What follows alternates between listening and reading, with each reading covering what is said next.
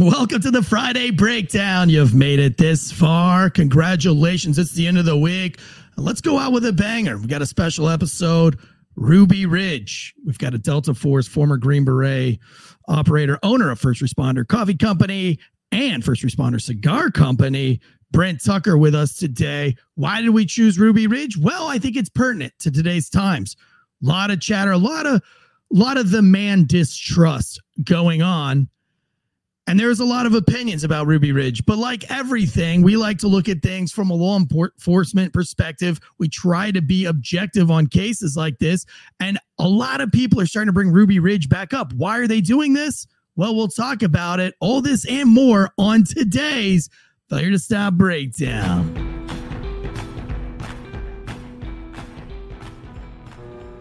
The growing calls across the nation to defund the police. To end policing as we know it. Off the charts violence in New York City. 11 people shot in just eight hours on Sunday. this is Sunday. about the police officers, officers who every single day put on that uniform and they run towards danger when we run away from it.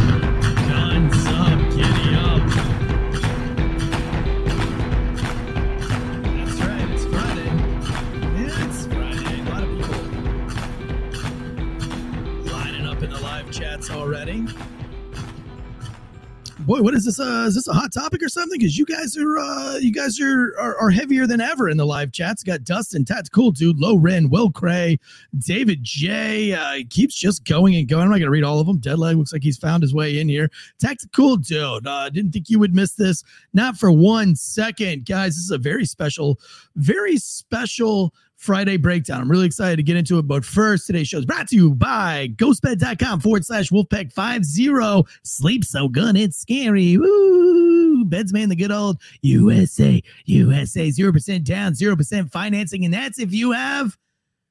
No, that would be mean. I was gonna say uh, Randy Weaver credit, but I, listen, I don't. I don't think with Randy Weaver credit you could afford uh, much of anything. We'll get into it. Uh, that was a mean stab at Randy Weaver. I'm not. I'm not like. I'm not not a fan of the guy. Okay, like I'm not trying to be an asshole. I'm just trying to be funny. Didn't go over very well.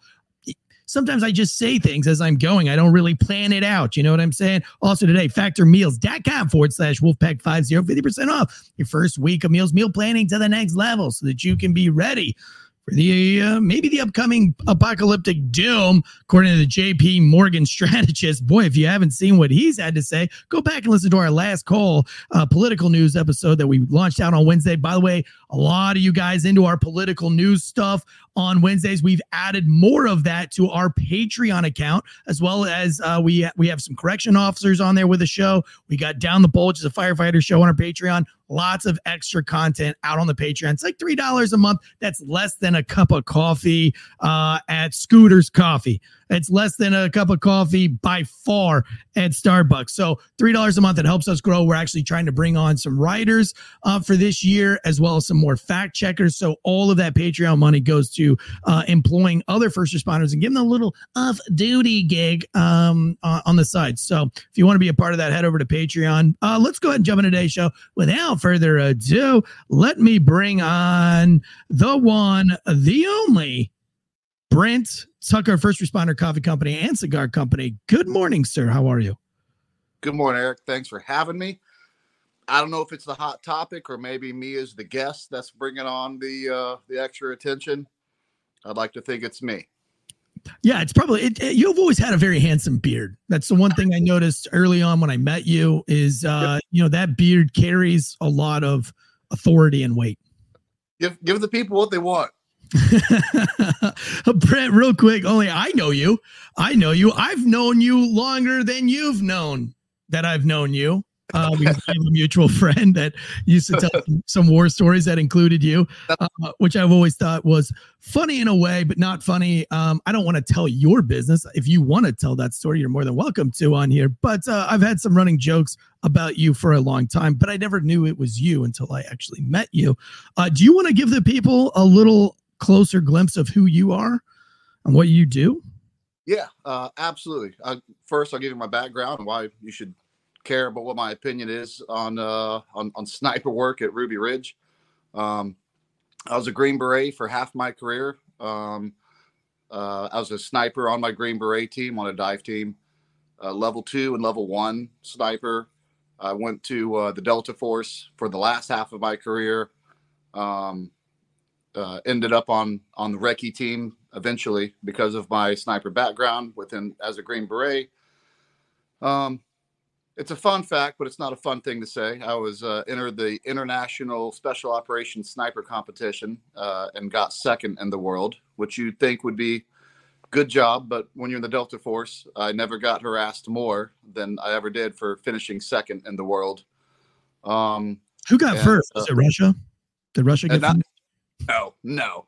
uh, a, a, a, actually, a Green Beret got first. Okay, uh, okay, good. At least it stayed uh, in the USA. stayed in the U.S., uh, but he was he was a uh, not making excuses. He, he was a sniper instructor, so that was I mean that was all he did was you know shoot. And I was obviously still, still operational at the time, so it is a big difference between. Uh, I basically got told the week before you go into this competition. I said, "Oh, okay, so I am." Um, and uh, yeah, trips all around the world. You name the country. It sounds like a, a bad guy country, I've been there. I've operated there. Three different wars: Iraq, Afghanistan, Syria been been a few places, done a few things. Have you ever been to Ruby Ridge? No, I have not been to Ruby Ridge. That was before my time. I was 12. Yeah. well, um, I, I don't on say me joke- quite yet. What's that? My country wasn't calling on me quite yet. They weren't quality cuts yet. Uh, you know, uh, the, the crazy thing about the, um, the story with Ruby Ridge is it takes place in Idaho, for those of you who don't know. And, and listen, a lot of people have heard the name Ruby Ridge. Maybe you've seen glimpses of documentaries. Maybe you've watched the whole documentary. Maybe you've heard a couple of podcasts. I would like to, I would like to warn you that now we are in the day of mainstream media is dead. And I think there's a lot of podcasters, there's a lot of uh, independent documenter documenters out there um, who realize that mainstream media is dead and they are making newer content and and telling more of the truth. And, and I think that's why this podcast is so successful is because we're not giving you what mainstream media does. So uh, what a lot of podcasts though, it's still in the new age of podcasts. What a lot of podcasts like to do, I'm guilty of it. I'm not free of this, but we we like to use what mainstream media originally reported on, and then we tell that story just based on what mainstream media's story has already been. I don't like to do that on a on a big breakdown like this. So I really went as far as I could to find my own information and fact check it. And and what you come up with is a good reason why there are so many conspiracies, not only on the side of the government, but also on the actual uh, telling of the events from the people who are on the ground. And, and I don't know, Brent, if you listened to the podcast where uh, Sarah Weaver, the daughter that survived this, did you hear the, the podcast with her on it? I did. As a law enforcement officers, I, I listened to that podcast. I listened to it twice because you have to separate yourself from the emotions of Sarah. And she was, uh, you know, she was there. It's her family. It's personal to her. But if you want to objectively look at this, you also have to understand that it was her family and she was 16 and she's going to have a very one-sided view of how things worked. And I'm after listening to the show twice, uh, I, I noticed the discrepancies in her tone of voice, and it was very easy to go and actually kind of fact check from there uh, why her her tone of voice changed. And not that she was lying, but she was leaving out pertinent information that's kind of important to the whole case on both sides. I'm not going to pick sides today on who was right or wrong. Um, I, I think if you wanted me to, if you wanted a quick opinion, a snapshot of what's inside my brain, I would say that both parties made a lot of really terrible mistakes. And when you have a lot of bad mistakes happening on both sides, I mean, bad shit happens. Uh, I want to start the show off though, and we're going to go through this objectively. Um, and and and it's going to be so great to hear Brent's side uh, point of view, especially being a sniper and being able to to to fill in those blanks because actually that's one part that I'm not really comfortable with discussing. I had planned in my brain of what I was going to say about the snipers, but I'm so glad that Brent is actually a sniper and I'm not going to be speculating. He'll actually have uh, real world information for us. Brent, I, I really want to just start with with one thing first, though. Uh, no right or wrong answer. It's just a story. Have you ever been in a training scenario on the Green Beret level, on a top of the uh, tip of the spear level? Have you done a training episode at the top of at the top level and it just was a complete failure or fuck? Not a complete failure because I know we don't use the word failure. We're always learning something from. But have you ever been, man, we fucked that up? Um. Oh, uh, yeah, I got one that comes to mind. It it it it it, it fit. I think it fits this, but it's it's it's probably the craziest training scenario I've been a part of. Um, we were training for a, a real world hostage rescue mission, and um, as we do, you know, we're waiting on the word go uh, from our um, from our fearless leadership that's too scared to make a call to send the boys and save an American in a timely manner. And so we are training and training, and every night we're hitting this we're hitting this mock target, this mock target. We hit this mock target hundreds of times, waiting on the word go. Um, unbeknownst to us, hire is like, hey, we're gonna we're gonna we're gonna start doing some. Uh, when I say hire, our initial hire, like the the guys with the ground headquarters that are that are with us training. Um, they said we're gonna uh, start working on contingencies, and tonight we're going to have a fake helicopter crash over to the side, and when they insert, we're gonna we're gonna tell them, hey, uh, you know, helo down, go do this medical scenario. We didn't know that.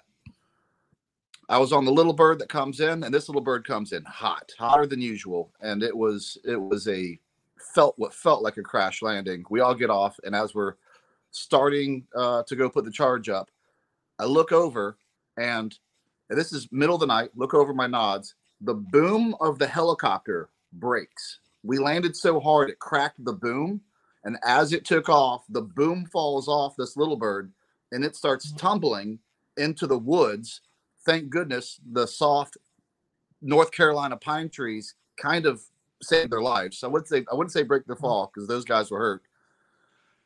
And and headquarters calls up uh he helo down. And and this is where the confusion comes in.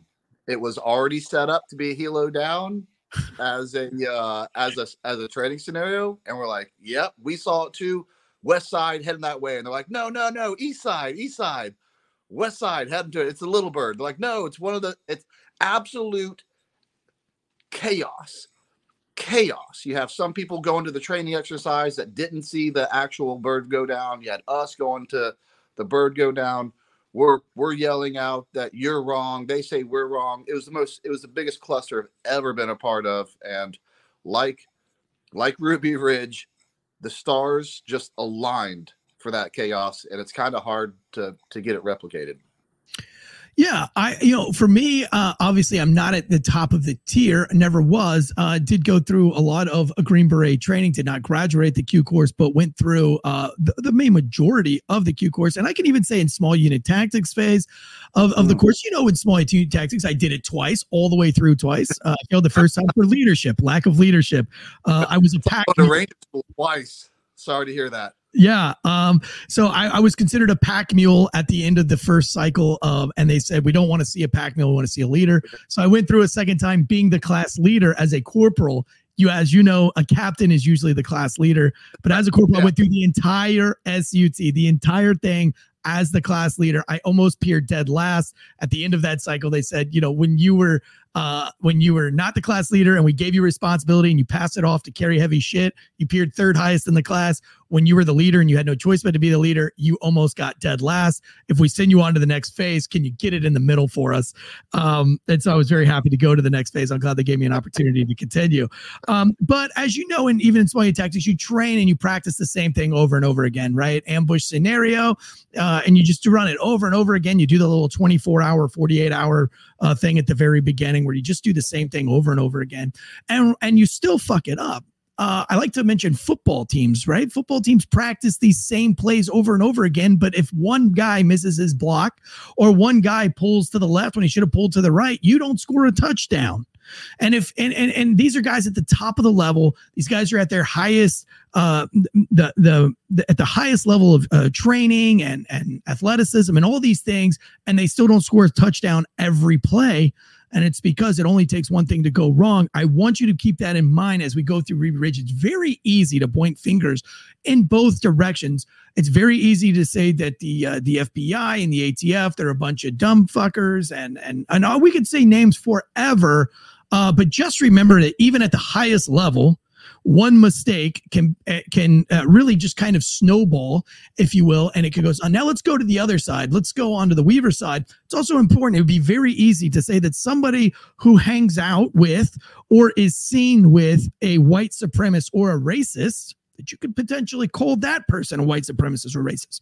Doesn't mean you're a racist because you've affiliated with a racist. Well, that's for you to decide. Me personally, no. Also, uh, we have to understand that just because that you have done things for a militia doesn't make you a militiaman.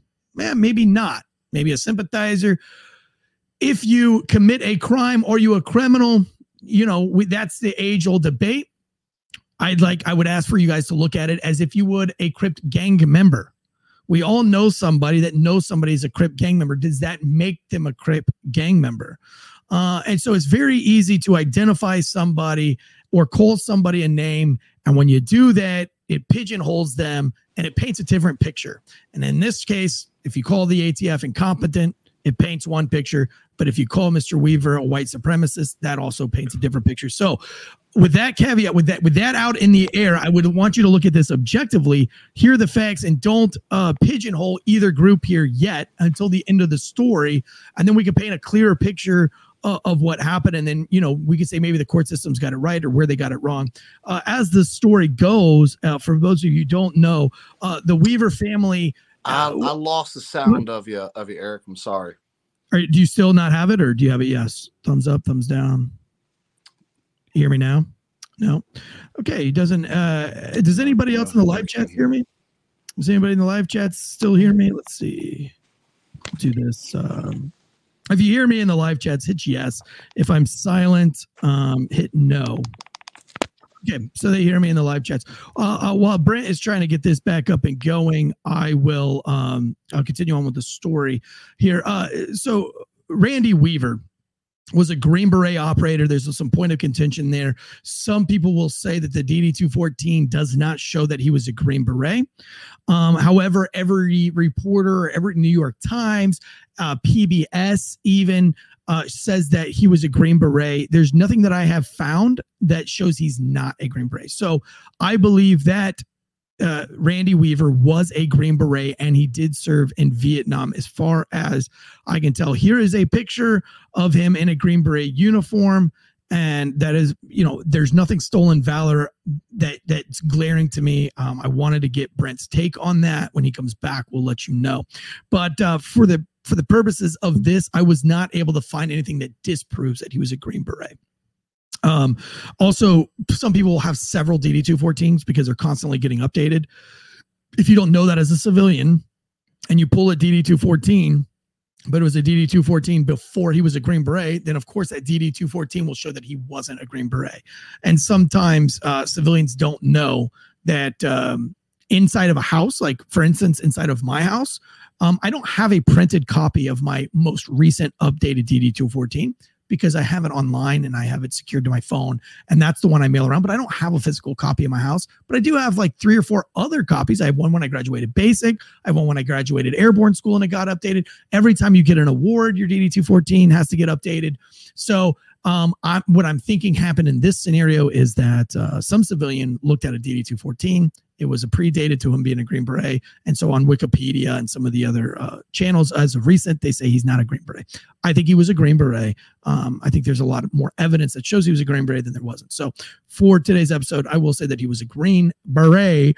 Uh, and a Green Beret in the 80s, uh, he was attached. Um, there was a lot of things going on with Green Berets uh, in the 70s, 80s, and early 90s. Iran Contra was going down. There was a lot of stuff going on in Laos. There was some POW recoveries that were going on. They made the movie Rambo based on a true story as well. So there was a lot of uh, conspiratorial things that the Green Berets were caught up in at that time. Uh, as this story goes, Randy Weaver was connected to a church um, in their uh, in, in their hometown, and they had a falling out with the church. And he decided he wanted to go off the grid. He wanted to get out into the middle of nowhere. And so Randy uh, picks up his family with his his wife, his three daughters, and his son, and they move to upstate Idaho. Uh, for those of you who don't know anything about Idaho, it is the last great frontier.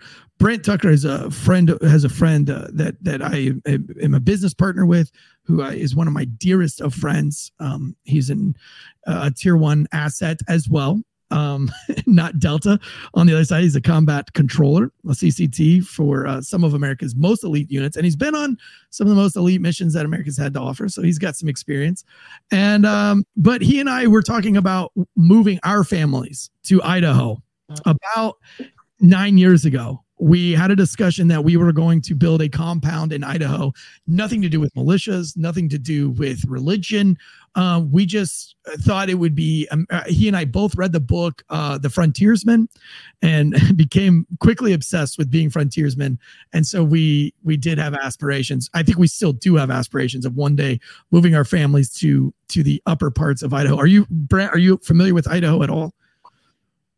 I don't know that I am boy, it is gorgeous. Uh, uh, the upper parts of Idaho, close to the Canada border up there, um, it's the last great frontier. It's just no man's land. The hunting is amazing. The fishing is incredible. The yeah. landscape is, you know, it's the last frontier. I'd imagine it's a lot like northern Montana, you know, as yep. as, uh, as similar. But I don't think I've ever been to Idaho. Uh, I, I, have not. I have only watched many documentaries and looked at lots of property up there, and the property is pretty cheap. Um, but yeah, I mean, you're off the grid. A lot of places in Idaho, especially now, this this story is taking place in the in the 80s. Uh, when he moves out there to to the, in the 80s, remember we didn't have internet. Phones was still somewhat of a newer uh, technology. You know, they were most people still had rotary phones in the 80s. Yeah. Um, you know, and, and and phones weren't really a big deal. I can remember in the 80s, hey, eh, we didn't really give a shit about the phone. I I don't know that I even talked on a telephone until I was like 10 or 11 years old. And and speaking of Idaho, if you might you might you might remember the exact mileage, but he's he's like 30 miles from Canada. Oh, yeah. I mean, he's in the upper upper northern edge of Idaho. Yeah, they're up there. I'll show you guys a picture of the landscape. Um, here, here, we go. This is kind of a picture there. Very mountainous, um, you know, big giant pines. Uh, like uh, I call them Christmas tree pines because they just look like big, massive Christmas trees. Um, and then big giant boulders. It's very rocky. Um, and it's you're secluded, man. You are in no man's land out there.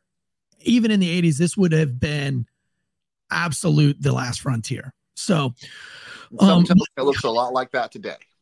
What's that? And something tells me it still looks a lot like that today. Oh yes, yes, yes, it does. I mean, it's it's awesome, Brent. Listen, I, I mean, if you're into rock climbing, if you're into uh, kayaking, if you're into gold panning, if you're into camping and and hunting and all of these things, Idaho is the place to go. I mean, it's epic. I can't believe that it's still that epic. I never would have thought that uh, that I like I said this was like 10 years ago we were obsessed. We were like, dude, we're buying this piece of land. We're moving out there. But even still today, they don't have electricity out there. You would still have to run your own electricity. You have to run your own. So anyway, uh, the uh, uh, Randy moves his family out there. Um, what what was your opinion, really quick? We lost you on him being a Green Beret or not being a Green Beret. Yeah, that's, that's that's news to me. Um, like we talked earlier, yeah. Once someone reports a lot of circular reporting, at the end of the day, now like you're having to ask me, I, I now have what it was. Is that really him? I don't know. I'm gonna look into that. But but and people talk about well, we can't find on his DD two fourteen. Um, we put a lot more uh, emphasis and reliability on today's DD two fourteens because of the electronic system that we have. But even today's DD two fourteens aren't completely accurate. There's several medals that I had to come out and say, hey, add these to my DD214s. You're missing three bronze stars out of my DD214. So, you know, a 19, a late, a late 70s DD214 um, I'd have to reach out to the Special Forces Association to get more credibility on whether he was or not than his DD two fourteen. Right. This this image I got here is uh, from PBS, from a PBS documentary that was written in the late nineties. So I don't think that they were necessarily faking photos in the late nineties or anything like that on the interweb. So I, I, believe that this is a true picture that obviously looks like uh, some barracks behind them. Um, so you, are not going to do stolen valor in front of fucking barracks um, right after uh, Vietnam Um, I just don't see that happening. That's in the day and age where somebody would fucking bury you uh, out in Pineland. They wouldn't make a, a, video exposing you. They would just dispose of you for doing that kind of uh, nonsense. So, like I said, I, and, and I said that DD two fourteen. Sometimes civilians will go after a DD two fourteen, and and somebody might have like five different printed copies of their DD two fourteen because, like you said, your first Bronze Star, you had a DD two fourteen for that on paper. And then when you got your second Bronze Star, you had to get a new DD214. And so you would have two pieces of paper. And so if a civilian that didn't know that went and grabbed, you know, going through a, a file box and he, she, right. they pull out, oh, here's this DD214. They didn't pull out the updated one. Yeah, it's um, a great place to start, but uh, it's not the end all be all of someone's right. career. Uh, and I say for all intents and purposes, I'm probably pretty sure that this guy was a Green Beret, and and I and, and there's more evidence that shows he was a Green Beret later on in the story and we'll get to it so um uh, but I, I really do believe he was a green beret um or at least served very close to them and in any in any circumstance. So he moves his family out there, and uh, they want to get away from everything. Now, I was listening to a podcast earlier, I give a one star review. Listen, you guys in the chats, you guys have been following this podcast. You know, I don't do one star reviews very often. I get people people have audio issues. Podcasting's hard; it's not easy. I don't throw out one star reviews unless they just don't even try. Now, I gave out a one star review. I won't tell you the name of the podcast. I'm not here to shame anybody, but their facts were fucking terrible. And everything that they had to say, they were a LA based, a Los Angeles based podcast. And you could tell because they said, like, wow, this is such child abuse and what cult like behavior that Randy Weaver would move his, his family out to the middle of nowhere, Idaho, with no running water and no electricity. That should be child abuse. And that's a very, very strong take on life because I would argue that I think that is the essence of life here in my household. We are trying desperately to get to this. Not again, not because we're some kind of militia freaks or or some kind of apocalyptic doom freaks. I just feel that like when my kids don't have any screens, they're different human beings. Um, and if you guys have seen my my my five year old is uh, amazing with a bow and arrow. My ten year old can throw knives and throw hatchets perfectly does it all day long. Uh, we kill squirrels constantly. My kids can can clean a squirrel and cook a squirrel uh, quicker than you could probably go to the grocery store and buy a steak yourself. So I think there is something uh, wonderful about that lifestyle. We're trying to get more into it. We drink raw milk. We do the chickens thing, um, and it just is like I don't know. Makes it makes a family closer for for us. It's not religious. It's not militia. It's not apocalyptic doom. It's just man, there's something really cool about playing Yahtzee with your family at night because there's nothing else to do because you don't have a TV. I'd I'd like to add one thing to to that that the uh, the irony of of LA shaming uh, basically you know small town USA um, from from a culture that will cut off their kids' genitalias and then and then say Randy Weaver was was child abuse from the same people who claim open minded and diversity is our strength. As soon as they see diversity and I ask you to have an open mind towards someone like the Weaver family, they they shut it down and call it child abuse. Um, the you know, the Muslim we I can go on and on on this subject about how they embrace Islam and how it's absolutely against their their ideas, but in, in the sake of open mindedness, they embrace them. When it comes to small town USA, child abuse, you guys are the devil. Can't even wrap my mind around it. The irony of that statement is not is not lost on me. Yeah. So, uh, and even on this podcast, and it wasn't just that particular podcast. There was several podcasts I listened to getting ready to this. I wanted to hear what other people's take on it was, and um, and it was just wild to me that how many people had so many negative things to say about the way he raised his children.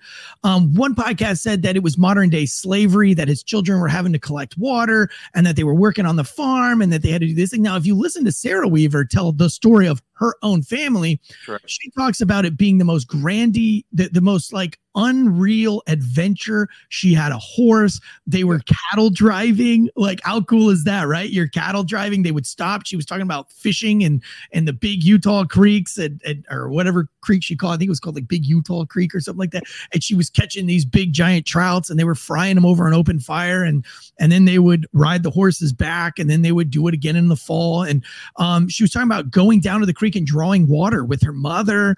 Uh, they made their own clothing and and and if you're not you know, if you're not into that, and I've been slowly getting into it since I got out of the military, uh, since I got out of the police force, was uh, I, that one of the things I wanted to do, and my goal um, is to get out to a place like Idaho or to buy a piece of land and live like this because I think there is natural beauty to that, and I think it gets you back to your family roots.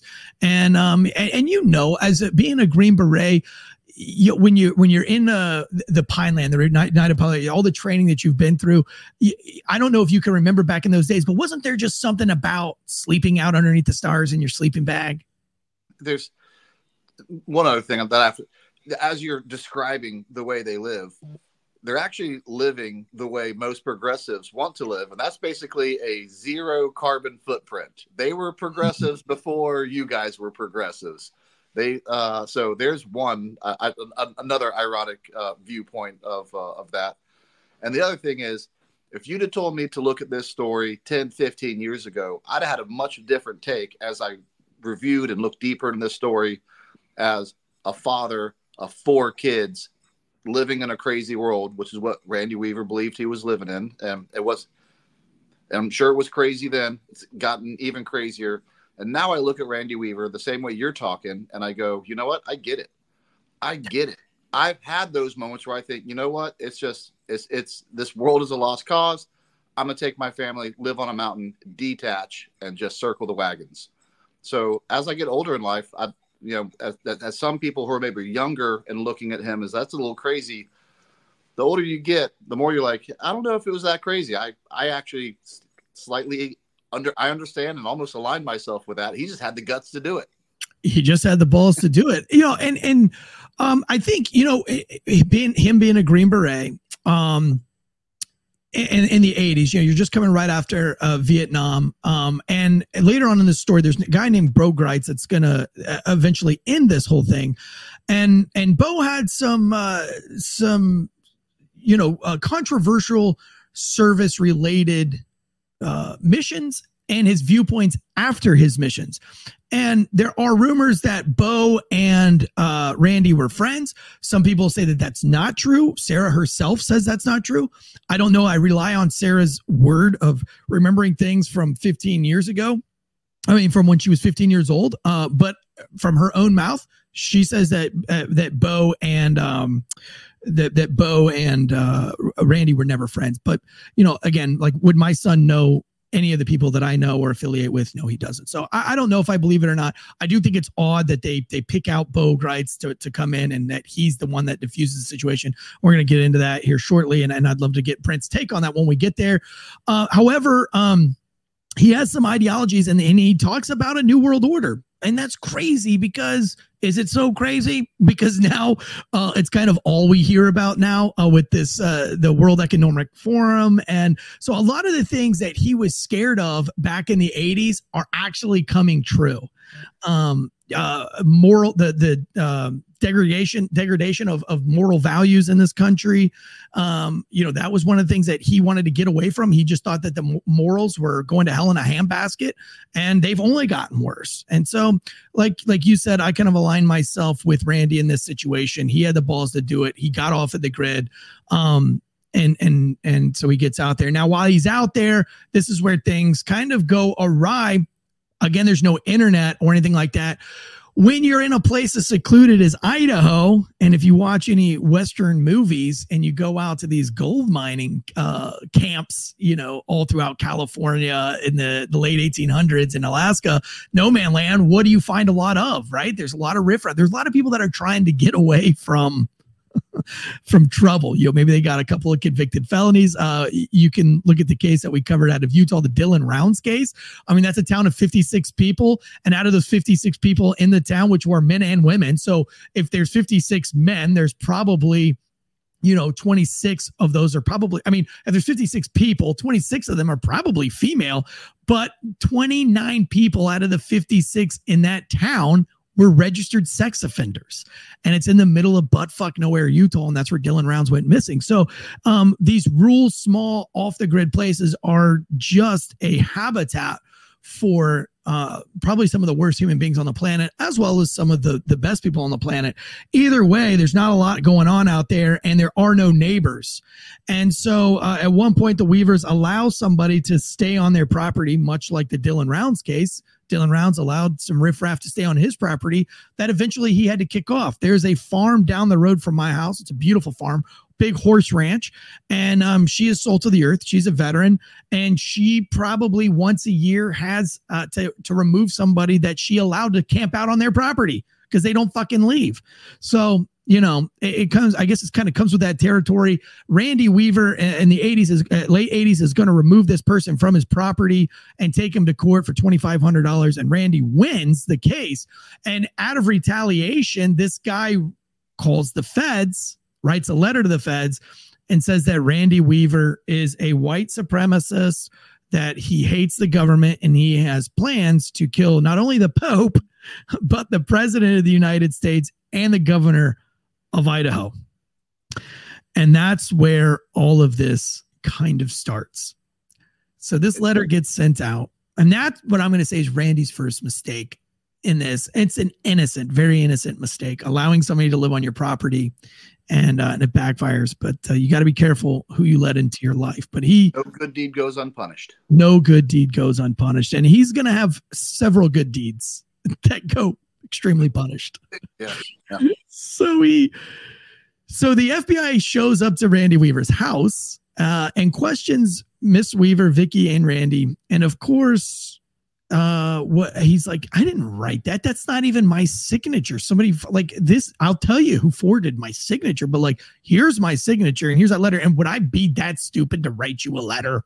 Sign my name to it. you fucking serious? Like, come on. And the Pope, like, how would I even kill the Pope? Like, we li- one, these guys are so fucking poor. The Weavers are poor. Their house is made of plywood. They don't, they have to park their car, according to Sara, miles away from the house in the wintertime because the snow is so bad that they couldn't they wouldn't be able to go anywhere. So they have to literally travel by horse. They didn't have a snowmobile because they didn't have any money. They didn't have four wheelers they didn't have a golf cart. And so they would have to get on their horses ride to wherever the car was somebody would stay with the horses. They would get in the car. They would go to town. They would get the groceries. They would bring it back. They would load the horse back up, and then they would horse back up onto the mountain. So, you know, how is this guy going to go kill a, a, pope, a president, or anyone uh, when he doesn't have a pot to piss in or a window to even throw it out? So, Randy Weaver, uh, they, they kind of squashed that, but now they're on the radar. Randy then uh, gets invited to another church. Sara will tell you that uh, they hated church and that her dad didn't trust anybody because of the fallout that they had with the church that led them all the way out to Idaho to get away from. I'd love to know the backstory on that. Don't know it, but uh, would love to know what scorned them so bad that they were like, "Fuck everything, we're getting off the grid." Um, but they get in, they get involved with this very radical cult like church. Cults were really big in the 80s and the 90s and the 70s. Remember the Satanic Panic? We got Waco um, David Koresh. You got the uh, what was it? The Halley's Comet. Cults were a big thing. Now we got Scientology. You know, and some of the most prominent people are tricked into Scientology. Look at Tom Cruise. Look at uh, Mila Kunis and all these other folks. John Travolta goes on. Yeah. Yeah. I mean, and, and, and like, are these dumb dumbs? You know, I mean, like, are we calling these guys fucking weirdos and wackadoodles because they're uh, they're in Scientology, or do we all just kind of accept it? So I don't find this guy getting wrapped up into some kind of cult like Christian church uh, as wackadoodle is, you know, I, I, don't find that surprising. Do you? Like people no, I, CrossFit. I, I mean, they're fucking people CrossFit. right. yeah, there's the biggest cult of our generation right there, CrossFit. um, I, I view it like this, and I normally uh, hate this terminology because it gets overly used. Um, but you do become a product of your environment but and what I what I more mean by that is yes, they detached, but they still go into town. They still make friends. You're you're still you still have you know they don't want to not see anyone. They want to not be a part. They want to detach from the system, if you will. And so when the only people around you are these right wing fringe type churches and establishments, that becomes who you affiliate with. Now it's very between his daughter and even and even him it doesn't mean he aligns with them in fact he, his daughter says that he loved going down there. They were a very religious family. He loved going down there and he loved a good debate and a good argument you know and in a good way you know not not a right. not a, a violent argument. So i think it's very natural to become a part of that society as small as it is. They wanted to be a part of a small society. So I don't think it's crazy that he he ends up going to those churches. He never joined any of those churches, but to be a part of that of that society, that's natural. Yeah, and you've got to have somebody to trade with. Um, you know, it, it, I have a friend that lives in the Outer Adirondacks, and uh, soul to the earth human. If you've ever met anybody from the Outer Adirondacks, I guarantee you, you've never met an asshole. Um, and I asked, huh? Go ahead. And and and they're they're off grid living. Yeah. Yes, you want to be independent, but something is going to happen out there, and you're going to have to call a neighbor. You're going to need help. Something is going to happen, and you are going to want someone to know you and be a friend. And Randy Weaver, uh, as we'll get into this story, obviously he he helps you know a, a broken down car on the side of the road. No good deed goes unpunished. He's also the type of person that's you know that would be like, hey, call me when you when you have problems too. That's the type of society you live in. You have to become friends with there because you're going to help them when they when they need help, and you're going to need help at some point too. Yeah, these are like your three o'clock in the morning friends. Yes. You know, they'll answer the fucking phone at three o'clock in the morning. I asked my friend though. I said, "Man, I've met a few dudes. There's a guy from Ranger Battalion um, that I knew. Uh, he was in Ranger Bat at the time, and and I was in the military, and I worked uh, with him on uh, on a training operation out in, in California with a SEAL team. It was a big joint up, and uh, we were doing link up um, maneuver, like doing uh, practicing link ups, tactical link ups in California, and I guess it was in preparation for for a for an operation that was going to be taking place overseas, and I got to be a part of it. It was really cool. But I made friends with this guy, uh, this ranger from Ranger Battalion, and and he was from the outer Adirondacks, and and just assault a guy, just took me under his wing.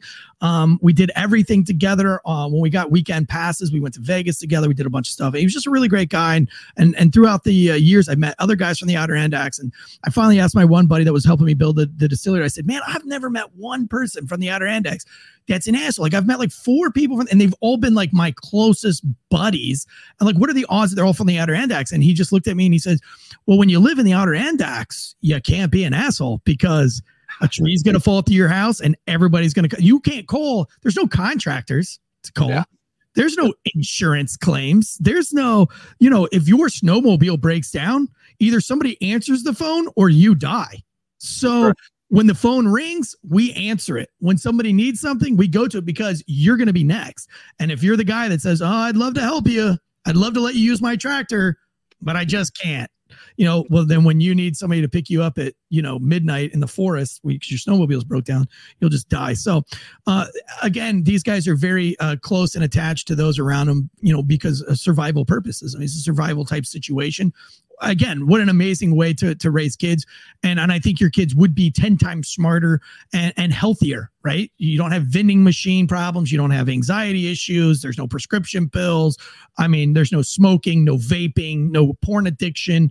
I mean, I- honestly, I don't know how you can condemn somebody who wants to live this way.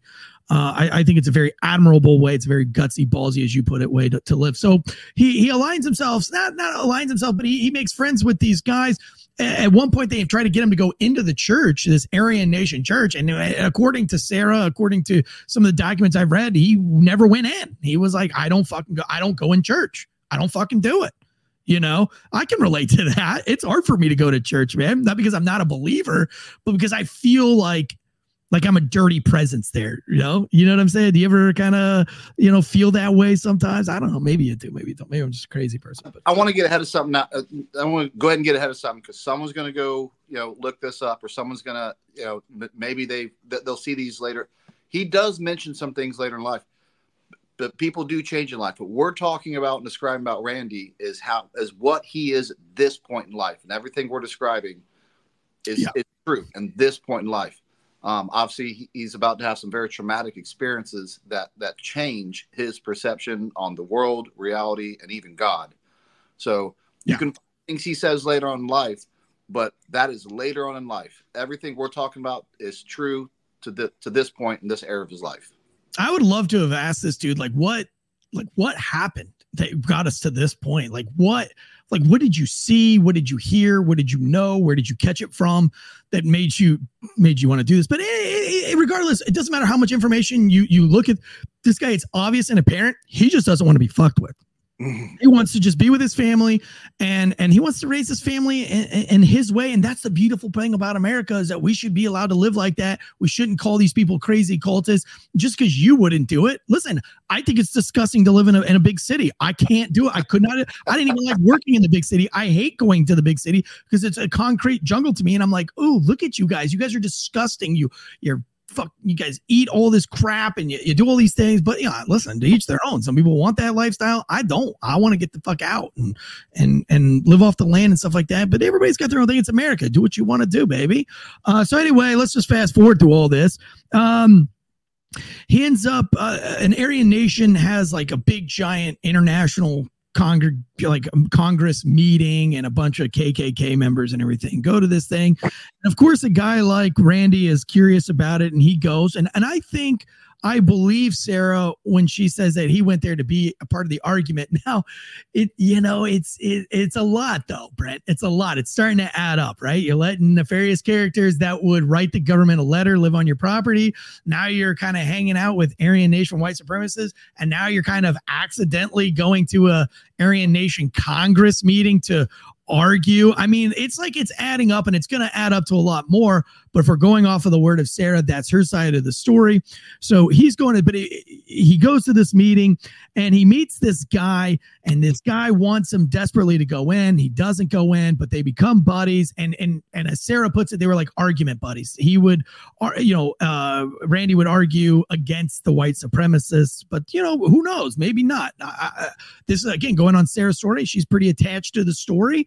And uh, of course, she doesn't want to believe that her father was a white supremacist. Maybe he was, but again, I'm going off of her story. And, and uh, I'm also going off of the evidence that he did not actually join the Aryan Nation or partake in Aryan Nation behaviors. So um, he becomes friends with this guy, and this guy asks him, Hey, you've got some knowledge of how to saw off some shotgun. I'll pay you to saw off these two shotguns according to the story. This is uh, and this is the story that the both the feds and uh, Sara kind of tells. The family tells the same story, and he says no. And this goes on for like over a year. This dude's trying to get him to solve these shotguns, and finally he's like, "Fuck it, I'll solve the shotguns." Now these shotguns were going uh, a, a confidential informant this is a confidential informant that he's become friends with. That's important to note. And a confidential informant who has a criminal history. Now, Brent, what? How do? Are you familiar with confidential informants and how they work? I, I am from running sources overseas, which is a confidential informant. Um, so, in, in that aspect, very, very much so. Did you trust them? Did you trust your confidential informants? So, and inform well, at, at, at, the way we run sources, they they get a uh, basically a, a, confidentiality or a, uh, a we'll call it a trust designator uh, put to them based on the their background, your level of trust them, and the work they've done, and the validity of, the, of work they've done so far. And so, uh, our sources will have designators to them, and so you can even if I'm working with them for the first time and he's someone else's, I can see that designator and have an, at least an understanding of how much I, I can or should trust this guy. Works the same way in law enforcement. Um, you build cases. You might build five minor misdemeanor cases to see how trustworthy is before you start going off of felonies. Actually, that's pretty much the policy and the standard is you run, you know, five or six kind of low level buys, if you will. Um, if that's what you're going after, that's that's the CIs I worked with. Uh, we would buy, you know, f- you know, misdemeanor amounts of of drugs, and then we would kind of hear his story and his telling of it and review the video and see how trustworthy was. And and then and then you would kind of grow that CI from there. But every CI confidential informant starts from somewhere. Um, and, and this is important because uh, for the most part CIs can't really be trusted for a while. They have ulterior motives. You don't just wake up one day and say i want to be a snitch. You know these guys come with a like there's a certain psyche that goes along. Now can people break that side? Can be, people break the stereotype? Can there be good confidential informants? Absolutely. But 99.98% of confidential informants have some mental issues that they that they that brings them that um and and a lot of those issues might not just be mental but they're they're afraid of going to jail I'll give you an example uh i had a school teacher buying cocaine in a, a prostitution area that you would only go to to get prostitutes and crack as well. But there's a lot of other places to get crack or cocaine in the city, other than like the most prostitute filled street. so like, was he there to get crack? Absolutely. Was he there to also get a prostitute? Absolutely. And uh, he was a, um, uh, I think he was a middle school, maybe he was a high school teacher. And uh, he was like, I'm a school teacher. You know, I can't, you know, this is just misdemeanor. I was just buying weed. And I was like, yo, you don't come over here to buy weed. You don't come over here. You bypass seven other places to buy weed to come here. Right. And by the way, I, I, am not just surprised that these people didn't laugh at you because I don't even think they sell weed out here. Like, this is all hard shit that they sell out here, homie. They don't even sell fucking weed here.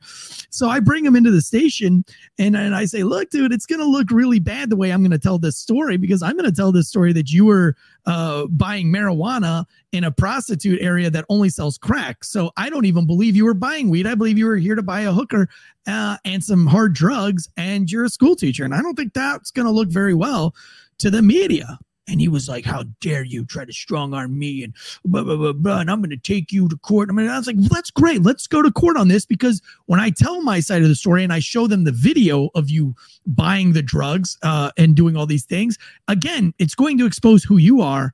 Not really. Nobody's going to give a fuck about me. And so he was like, Well, okay, well, what do I do? How do I make this go away?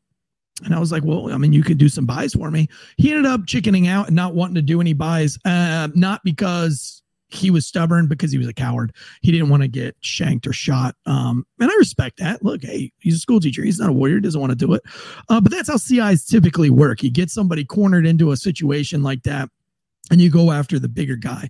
So in this case, there's a CI, a CI in Idaho, and a CI attached to the Aryan Nation Brotherhood already, I'm going to say like that's strike three. That's not a trustworthy guy. Like you've got a dude that's attached to the Aryan Brotherhood. He's attached to motorcycle gangs. He's living in buttfuck nowhere, Idaho, and he agrees to be a CI. This dude's a dirtbag through and through. So uh, this guy, uh, after uh, over a year of trying to get him to saw off shotguns because he has the know-how, um, they need some money. As Sara puts it, they need butter and milk um, and some sugar to get them through the winter. And so the dad's like, fuck it. I'll sell off these shotguns for 200 bucks. It's more, it's worth more than what the shotguns are even worth. By the way, a permit to sell off shotguns at that time was $200. So a $200 permit, and he would have been legally free of, of sawing off these shotguns. Isn't that funny how the government works? Like, yeah, you can saw off a shotgun, but not until you give us a $200 fee. At the end of the day, I'm not sure why we care if somebody saws off a shotgun.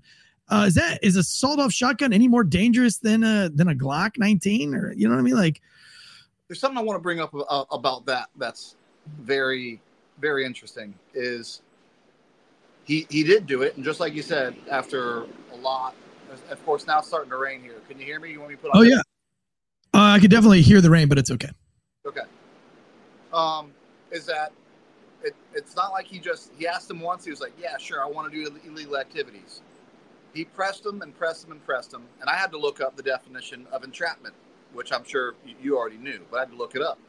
And and for the listeners, the definition of entrapment is basically is asking someone to do something that they wouldn't normally do in this situation. So, if a police officer goes up to a drug dealer and says, "Hey, will you do something illegal for me by buying drugs?" That's not entrapment because he's a drug dealer and has a history of dealing drugs and doing it in the past. Now he's just asking you to do it to him. Randy Weaver has no history of doing this type of uh, of illegal activity. So just by asking him to do this alone is entrapment. So you are asking him to do something illegal that he wouldn't have done if you wouldn't have asked him to do it. That's one. Two, the to make it a felony, you have to saw off the shotgun, the barrel below 16 inches, or the overall length of the shotgun to 23 inches. He does, I don't know if he does this intentionally, but he asks him to do it shorter as a felony. Randy actually didn't, he did alter the shotgun, but didn't do it to the felony length. Again, I don't know if that's a mistake or or Randy is just maybe that's a a subtle. I don't really want to do something that illegal. It actually doesn't even uh, saw him off to a felony level. I just I find that to be interesting. Yeah, it really kind of paints this picture that this guy is kind of an I don't, I don't want to be mean. I really like Sara, but when I heard her tell her story, I'm like, God, this guy's kind of an idiot. I mean, like that's what you would say. It's like, and he's a good idiot. Like he's a nice idiot, but like he, he reminds me a lot of myself. This is like some stupid shit I would get myself into. Actually, I have gotten myself into shit just like this where you're like, eh, I kind of fucking hate the government anyway, and I don't really give a shit, and I do need butter and sugar, but I'm also not here to commit felonies. I don't know, but listen, neither here nor there. But yeah, I mean, it's a stupid move. He saws off these shotguns for this informant. Um, after being pressed for over a year to do it, you find him at his wits' end. He really needs this sugar and butter. And look, eh, eh, gosh, man, like I want you to empathize with this guy in this moment because we take things like butter and sugar for granted but like listen like th- imagine that you can't like the only way to get butter and sugar is to commit a crime. That's how kind of poor and off the grid these guys are. Uh and at that point you're detached from reality dude. City life is gone. So like sewing off a shotgun, like who gives a fuck? You're in the middle, like in his brain, he's like, who gives a shit? Wait, right. is there some banks here to rob with a fucking sawed off shotgun? Like, you know what I'm saying? Like for for him, he's like, eh, who cares? Like I, I'd rather have the butter and sugar. So he saws off the shotgun and uh, it's a confidential informant. The whole thing's recorded. They put out warrants for him, and uh, he's driving into town one day. As you said, there's a busted up car on the side of the road, and that's what kind of guy Weaver is. He pulls over on the side of the road, and out pops the Fed boys. Um, they throw his uh, wife Vicki down into the the snow. I don't have a problem with that. They mention it in a lot of podcasts.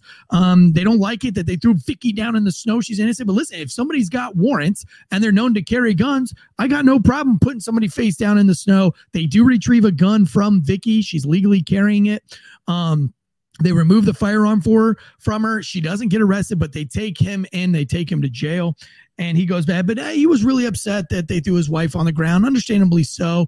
Of course, when you don't know why you're being arrested and you were just there to to to to help fix a car, I'm sure it was kind of like an oh shit moment. Um, the deed goes unpunished. It seems to be a recurring theme here. God, right? Don't do anything nice for anyone. So they take this guy in. They let him know, look, you're fucked. We got you. Buy you sold off these shotguns. And I can just, I, I'd like to put myself in Randy's shoes right now, where you're just like, damn, I came all the way out here to get the fuck away from everybody. I mean, I fetch my own water. I don't rely on you the government for anything. I hunt my own food. I catch my own water. Like, I don't need you for anything. I'm here on my own. Why are you fucking with me? Like, you came to my house to ask me about a letter that I did not write. I told you I didn't write it. Now you've got a confidential informant fucking with me, even though I've never been inside of this church. Um, it's like I could just see him going like, okay, you got me. I sold off a couple of shotguns like this is the Wild West, baby. Who gives a fuck? And here's the thing too that I, I know Randy was thinking. Again, what is anybody going to do with a sawed-off shotgun? Like, right. you know, that you wouldn't do with a, a, rifle or that you wouldn't do with a pistol. I mean, this is Idaho. You could literally hunt a human being and nobody would ever know. And he's got to be frustrated about it, but as as he is, you know, told why he's being detained, he's got to be fuming the whole time going i didn't even want to do that. That guy asked me time and time and time again to do something that i didn't even want to do. Yeah. So if he wanted to do it he'd have done it first. He asked. Right. So now he's sitting there and he knows he's fucked. And here's where the story gets fishy. Uh and it gets really fishy from here. They tell him that he's he can bond himself out but his bond is his home it's a $10,000 bond and that his bond is his house. So if he doesn't come to court, he loses his house. Now, his interpretation of what they said was if you're found guilty, we're going to take your house. Now, Sara tells the story and she says that they physically told her father that if he loses the case, he loses the house.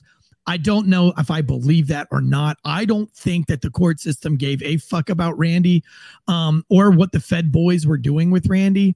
Um, I think you know the court sees so many different people in a different day of all of different breeds of, of, of, human being that they're not like let's entrap this guy and fuck him over by uh, giving him false information i think it's more likely randy was so mad and so upset probably had a lack of sleep i don't imagine he slept very much while he was in jail for the night or two that he was there and he probably just interpreted it as I don't know what a bond is. I mean, if I got arrested today, I don't. I still don't know how bonds work, and I podcast with a bondsman. so I don't know how it works. I, I, I, seriously, I don't, I don't know how it works. Um, I, I don't really care. I know I'm not going to go to jail for anything because I don't do anything to get arrested for. So, uh, but anyway, I, I can see where he misinterprets the whole bond sitch. He gets a court date. This is where it gets really creepy. He does get a court date, but the court date doesn't give time for the Fed boys to fly in right? These Fed boys are so detached. They're not even from Idaho. They're from big city Washington or Vegas, probably Vegas or Austin, Texas, or Dallas or something like that. They're big city boys. So they have to fly into butt fuck nowhere, Idaho to even take care of this case. And they're so important, so important Fed boys that they push the court date back to March. They push it back from February 10th, I think it was, all the way to like March something. And um and so they pushed this they pushed this case back to march as i recall the story going and uh, it, doesn't really matter the dates of when it got pushed back to. Um, so they push it back. Um, well, they tried it go ahead. it, it, it does matter because as, as i understand it, it it happens in reverse. March 20th is his court date. You're right you're right you're right. And they moved it up to february. it forward and you're that's right. missed his court date and this would I, I would like to know more on this and you may you may know this you know with your law enforcement background uh, you know the, as the story goes they they push it left and that's how he misses his court date and which is which and now he's a felon misses his court date i'm not going to jump ahead but um, we'll yeah, no, I think I, I, just went by and looked at it. So what it was was that it was originally set for like February 10th, but then they were going to move it to March so that okay. the Fed boys had time to fly in, and then they were like, "No, let's not go to March. Let's do it February 20th."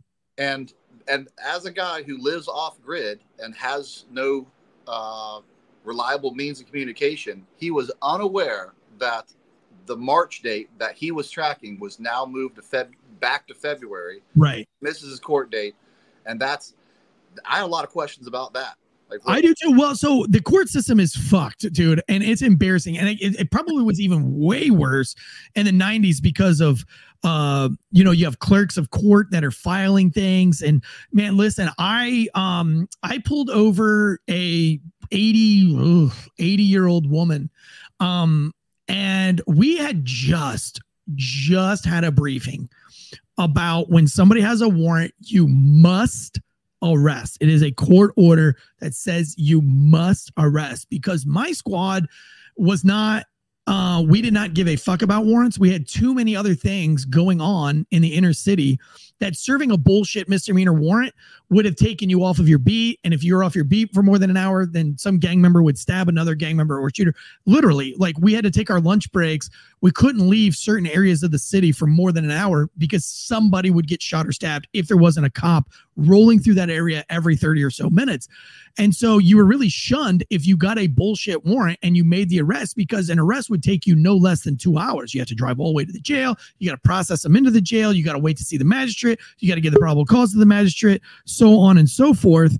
Um, and so, uh, you know, you know, we we we were not serving a lot of these warrants. Well, because we weren't serving a lot of bullshit warrants, our beat bags were getting f- more and more full. And before you know it, everybody on the squad's got like 30 warrants in their beat bag. And so they give us a big hoopla meeting where they say, listen, you shall arrest. If you pull somebody over and they have a bullshit misdemeanor warrant, you shall make this arrest. Stop letting everybody go. And it just so happens that the very next day, I pull over this 80 something year old lady. She has a speeding ticket, failure to appear. I ask her about the failure to appear. She says she pays the ticket. She literally had a, a, a, receipt from the clerk of court from paying the ticket. I'm like, yo, I don't know what this is about.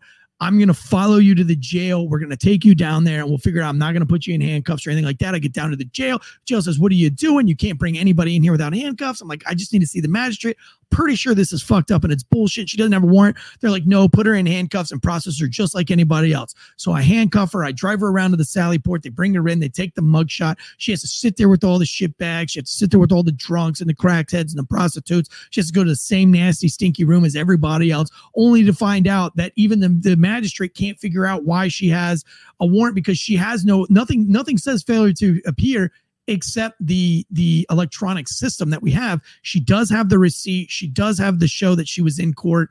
And they just kind of set the whole thing off and this woman goes home.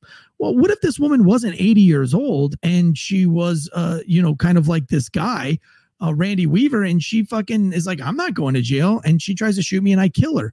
Um, and that that's on the court's fault. The courts really fucked it up. So it doesn't surprise me that in 1992 the courts were this fucked up. Now the bad thing about this is that this case got the attention of the media, and so the media is following this case, and they go to the judge, and they're like, "Hey, it's only a couple of days before this guy's court appearance, but he hasn't responded to any of the letters that you guys have sent him or anything." Does he know that his court date has been moved from March back to February, from March 20th back to February 20 something? And the judge says, That's a good question. I don't know. Well, then March, then February 20th comes, his court date happens, and he doesn't show up.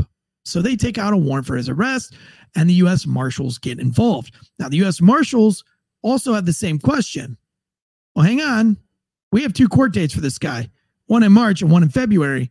And they explained to the marshals that, yeah, we moved his court date back. Well, does he know it? We don't know. Well, if he doesn't know, how do we have a warrant for his arrest? And it goes all the way to the judge, back to the judge, goes all the way from the clerk back to the judge. The judge makes the decision nope, he has a warrant for his arrest. And the media puts it out that this guy has an arrest. Now, I would have to imagine, Brent, do you want me to bring you back on or did you want me to keep you off? Uh, you're muted. You're muted you have to unmute yourself, but feel free to take yourself back off if you're not ready to come back on. Um, because of the because of the rain hitting the, the oh, you're fine. Um, and so you know, this judge is like, we're gonna do it, and the media gets a hold of it. Now, uh, the you know, a lot of questions are like, why does the media give a shit about this? Well, I mean, it's butt fuck nowhere, Idaho. you know what else what other news are they covering and so with the way the news covers it much like today's mainstream media and this is why i talked at the beginning of the show about labels they call the guy a white supremacist. They call him part of the Aryan Nation Brotherhood. They say he's selling off weapons for illegal motorcycle gangs. And almost in, like instantly, everybody in the United States hates the Weaver family. Now, here's where it, you know, this is where I say, Brent, um, he's not doing himself any favors right? He's not checking his mail, which I get it. Like I'm, I'm a, I'm a victim of this too. I throw away probably a lot of mail that I shouldn't. Uh, you know, misses a court date on. If you add it up, if you just add it up, and I know there's an excuse for everything, but if you're a law enforcement officer, you're like, so this asshole accidentally starts hanging out with Aryan Nation guys. He accidentally becomes friends with our CI. He accidentally sells off some guns. He accidentally misses his court date. You know what I'm saying? There's a lot of accidentallys here. And as a cop, I'm like, yeah, right. I don't buy this shit at all. This this is the perfect storm. Almost I was talking in a, in a with a lot less moving parts in my training exercise that you, you couldn't we wouldn't have you could have never dreamed up that would happen. Right. It's happening. It's happening right here. And as I you know dive deeper in this story, I start realizing this is a, a truly is one of those weird events where both sides can be painted as right and can be painted as completely just. And yeah. I, I see, I, I completely see how Randy, you know, becomes, gets in this situation and has the mindset he does. And I completely see how the feds get to this point as well. Now, uh, again, I'll save a little bit more, you know, for the rest. But at the end of the day, you can have two wrongs, but someone is more wrong. Yes. And, yeah. and and at the end of the day, it is part it is the Fed's job to do their due diligence and find out where this information really came from and and how valid is it. And instead, what ends up happening is they just start basic fear mongering, and this fear mongering turns into this this perfect storm of of Ruby Ridge.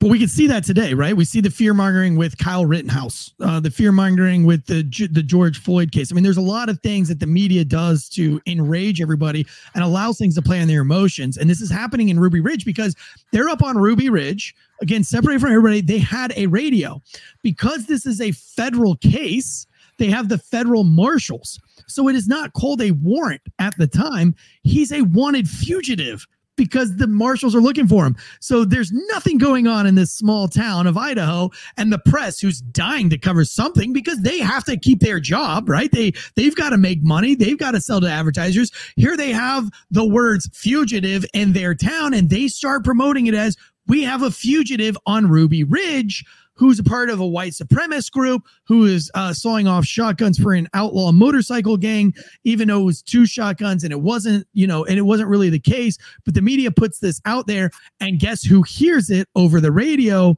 The Weaver family, Sara, reca- uh, uh, she she recounts uh, hearing this herself on the radio and was like, "Oh my god, they're talking about us. They're talking about my family. So the dad freaks the fuck out. And he's like, now I'm a wanted fugitive by the fucking marshals. And like, this is all because they think I'm trying to kill the president. And I'm a Green Beret and I know how this shit works. And they're to fucking take me out. Like this is all like he made it personal. He was like, and, and and I would do that too. You you know because you're sitting there in your own mind and you're like, hold on, like the feds came here two years ago because some asshole wrote that I'm trying to kill the feds. And then they've got a CI that was trying to convince me for almost two years to saw off shotguns. I find like they're trying to entrap me. Like this. And then they moved my court date. Then they moved my court date. Yeah. And then they tell me they're going to take my house if I lose. You know, like they're out to get me. Not today, motherfucker. Not on my watch. So, you know, he then says, We're not leaving our compound. That's it. We're staying here. You want me? Come get me. Except he doesn't say it. There's no social media. There's no nothing. However, Vicki starts writing Congress folks. She starts writing letters. Again, old school, getting a stamp, putting it on, and mailing these letters. Sara will go and say that she read the letters that her mother wrote. Um, and that the letters were no worse than what she sees on social media today and people saying things. She's frustrated. She's like, what's going on? And then she talks about for 18 months, they live, they don't leave their property for 18 months. Now, their property is massive. We're talking like acres and acres and acres. They can go horseback riding. It's not like they're stuck on your half acre lot. You know what I'm saying? Like, I want you to get rid of that city mindset. I mean, this is a massive property here. So uh, they're not like confined to like a prison, right? You know, like house arrest. Um, they're still going down to the creek. They're still fishing, right. they're still hunting. They're still doing all the things that they would work in their garden. They're still doing all the things that they would have been making their own clothes. It's not that big of a difference. They just haven't been to town in 18 fucking months. But during that 18 months, you know, nobody reaches out to them. Nobody tries to negotiate with them. Nobody tries to, to you know, the local sheriff who um uh Randy was friends with and and had a relationship with never came up to the property to to try to talk to Randy. No, they just let this go unspoken for 18 months. But during this 18 month period, Randy finds trail cameras.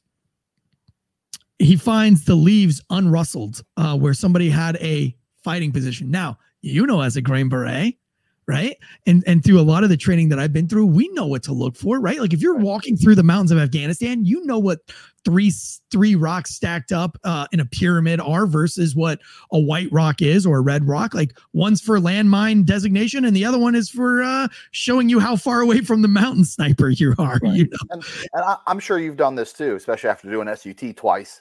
Uh, you you know what a good position is for observation and it's not just seeing leaves rustled, it's seeing leaves rustled or things not natural in a position that also happens to be a great position with a great vantage uh, point of your house. So it's not like, well, any bear could wrestle. We you could, could wrestle up uh, leaves and and make a mess here. It's it's where it happens. These guys live on this mountain. They know where animals go. They know where animals don't go. And because of his tactical background, he knows what a good position is, what a tactical position is, and what isn't. And a lot of people always ask, like, what is a Green Beret? And all that. I'm not going to get into all that, but the, you know, their patch, even their insignia, kind of shows you that they are attached to Native American hunting like right. culture. And in the 80s, they were really into this. So, like, their whole job was, you know, basically hunting humans in Vietnam and and training and and and but living off the land. They were embedded with these, uh, you know, savages as they would call them back in the day. You know, in the '80s, you know, they were embedded with these folks, and so they took on a savage mindset. That is why they have the arrowhead, um, you know, on their, their patch.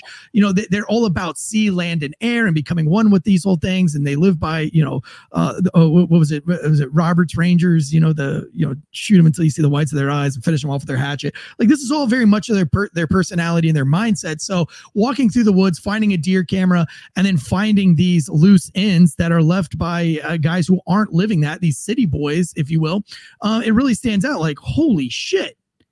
So I'm up here. Nobody's tried to come talk to me about any of this. And now you've got deer cameras. By the way, nobody knew what a deer camera was back in the 80s. Like, right. you know what I'm saying? Like, this must have been like, yo, what's what is that doing in my tree? You know? Um, and you have lived away at this point, they had lived nine years, more than nine years out away from big city life. So again, they're just detached from reality as we know it. They're in their own little, and so I can't imagine them just being like, wow, wow, we're not bothering you. Like we're we're out in the middle, of, like how come we're not bothering you? Why are you coming all the way from your big cities? Why are you coming from your your Dallases and your DCs and you're coming up into my shit and, and you're making me, you know? So I can really see where he's afraid. And he's and this. Let- let's put another you know perspective on it. 18 months we get to look at back in, in history and feel like it, it it all happened real quick. For 18 months they live like this and and as as we can both attest to you don't live on on the edge on high alert for 18 months. It's physically impossible. It's hard to do that for a couple days. So even though all this weird stuff is happening when nothing happens for 18 months at the end of the day they they just go back to living life as normal. You know, it's not like they find a deer camera every day on their property. Uh, it just becomes, you know, I'm assuming it just becomes life to them. You know, uh, they don't know how it's going to end or what's going to come of this. But after 18 months, you just go back to living off your land and uh, assuming someone's probably going to come talk to you at some point. Yeah, and I think that's the common sense way of looking at it. It's like, well, somebody will come and tell me that I fucked up, you know, like somebody's going to come and talk to me about it. Like they're not going to just like let this continue on and then just bury me out here. Like somebody's going to come and mention this. Um, but I'm not going to be taken by the federal government because he doesn't want to lose his house. He doesn't know where he's going to go. And uh, there's a lot of paranoia that goes with this. Again, not very smart on his point. Uh, he could have just walked down the mountain and went and saw the sheriff himself.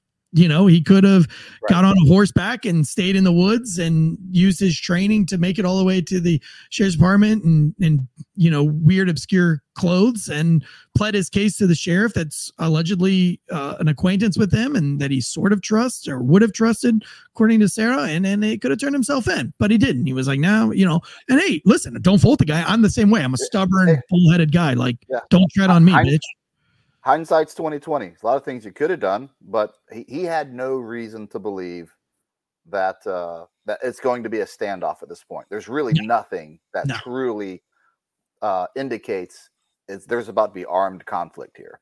Right. So uh these people who put the deer cams up obviously had to come onto the property at some point, probably in camouflage, and put these cameras up. What they wanted to do, according to the Fed Blaze, is that they wanted I don't know why I say it like that. I just I don't have to do it. It's a tick. It's like a tick. Um, but they they want to know uh the layout of the land because it sounds like already they want to tactically and dynamically Correct. do this. that's- They don't want. They, it doesn't sound like they're making any preparations to try to do this any other way, except so like they're trying to gain intel on this. They're trying to find out how many weapons he has. They're not really trying to reach out to the wife at this point. Doesn't look like they're trying to make contact with the kids at this point. I know a lot of times when I was serving a warrant on somebody I didn't want to to, to serve a warrant on, um, I would often go to the mother's house and be like, "Hey, I just want to be straight up with you, Jake. I might not be real with what the warrant was about, but I'll be like, yo, Jaquan's got a warrant. It's something easy. It's a, a driving while license revoked. Really homicide. Um, but you know, hey, can you can you get me in contact with Jaquan? Like, where is he at these days? I just want to get this taken care of. You know, um, I would at least make efforts. There's no efforts being made with any of the family members until it's way too late.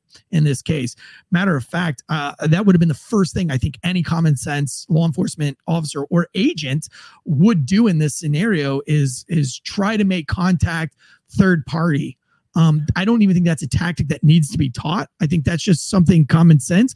Um, if I don't like Brent and Brent, or if I say something and Brent is offended and Brent makes it clear he's not talking to me, I'm going to go to a third party, maybe a Tyler or or maybe Brent's brother or maybe my friend Lee or something. I'm going to call him. I like, hey, can you reach out to Brent and let him know that, like, hey, I fucked up. I shouldn't have said that. Like, can you know what I mean? Like, it's just common sense that you can you can make contact with somebody via third party. It's not. We we've done it in Afghanistan time and time again. If there's a village that we don't think we uh, can get to without um, without a massive firefight, without violence, but we don't know for a fact, we will go to a neighboring village, get a village elder, and have them go, you know, go basically on on our behalf and kind of figure this out before we just go in guns blazing for no for no real reason.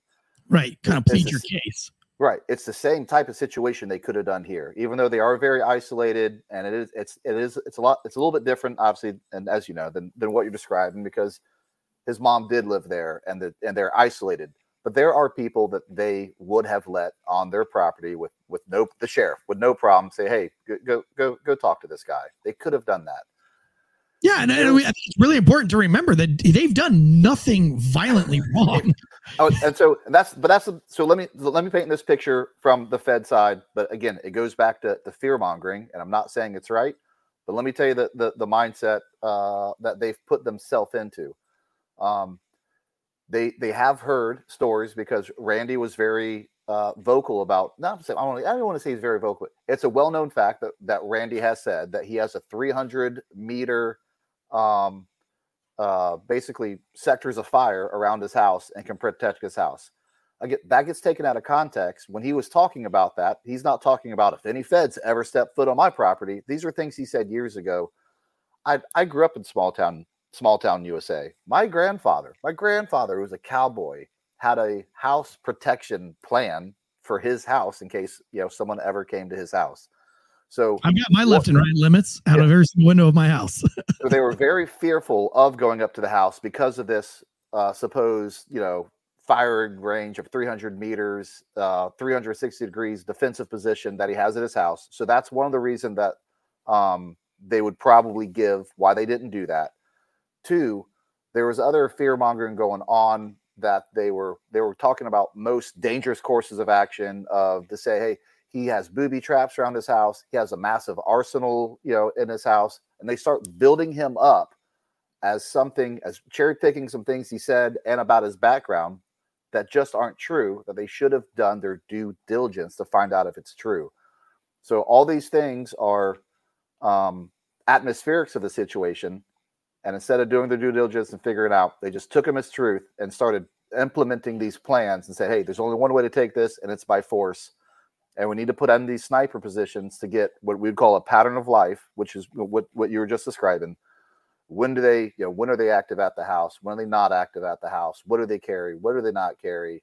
How do we start collecting intel to do a hard hit on this house? That is why there's and there were two sniper positions at at the time of the incident where we'll, we'll get into but that's that's that's why they were there they were absolutely planning a, a tactical ambush at this point yeah, maybe maybe they're going to kidnap him on his way to get water or something right. like that. But like they even need, kidnapping this plan.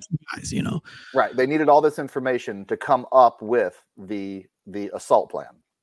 If somebody in the chats here says define arsenal. Now listen, that you know this is yeah. Idaho, and everybody's going to have a lot of guns. Um, I'm actually going to show you guys a picture of all the guns recovered from the things. I don't call that an arsenal. Um, I you know I call that under my my bed.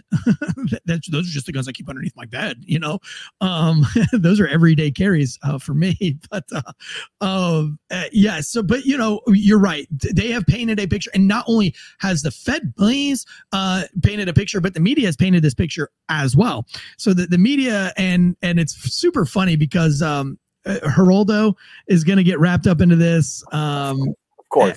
and and he's going to make things worse for everybody, which I thought was pretty pretty ironic and pretty funny in this in this case. No, no, not funny, but pretty bad in this case. So anyway, um, so they got these sniper positions up, and um, uh, I've been to recon reconnaissance school uh, through the military, and I, I started out as actually as a Cav scout, and um, when I joined the military and, and, deployed as a Cav scout, and so we did a lot of uh, OP training and observation post training, and a lot of oversight and watching stuff. And anytime you're in, in training, or even when we were in Afghanistan, you know, I don't know, there was just you know when you're 19 or 20 years old and you you got a little bit of training under your belt, uh, it's kind of tempting to try to get as close as you can uh, kind of touch the bear. One time we were doing a little practice operation where we were supposed to look at a cemetery and document everybody that came in and out and get as many gravestone uh, informations as we could on the grave. So it was just training and practice and fun. Um, it was an old closed uh, thing, and it was like out in Kentucky, you know. But you know, we were all. I think I think everybody got caught because we all were trying to get as close to this cemetery as we could. Uh, you know, it's like you're playing GI Joe when you're a kid in, in these cases. Well, I think the Fed boys kind of fell into this trap where they're trying to kind of test their limits. At one point, and this is going to be very crucial, and I'd love for you as a sniper to talk about this, but they begin to throw rocks towards the dog to see how the dog was going to react. According to them, according to their documentation, that they were trying to entice the dog to see what the capabilities of the dogs were. Um, it just seems to me like they were playing old GI Joe games. So let's see how close we can get and kind of stir the pot. Do you find any reason why you should be throwing the fucking rocks at the dogs? I mean, if you can get around snooping around without the dogs even knowing you're there, wouldn't that be cooler than throwing rocks at the dog? So, and and this is you know the problem with you know open source, uh, you know, uh, gathering and trying to you know you know piece piece the puzzle back uh, that we have to do. Um, the accounts that that that I gathered is that um, they were not enticing the dog. That that would be new to me. I'm not saying it's not, it's not that it's not true. I, I didn't run across that, um, but I did run across the foot they were filming. Um, the, I said there were two OPs. There's yes. a film out there on the internet of the uh, of the OP hearing the dog barking and hearing the shots fired at at the other OP.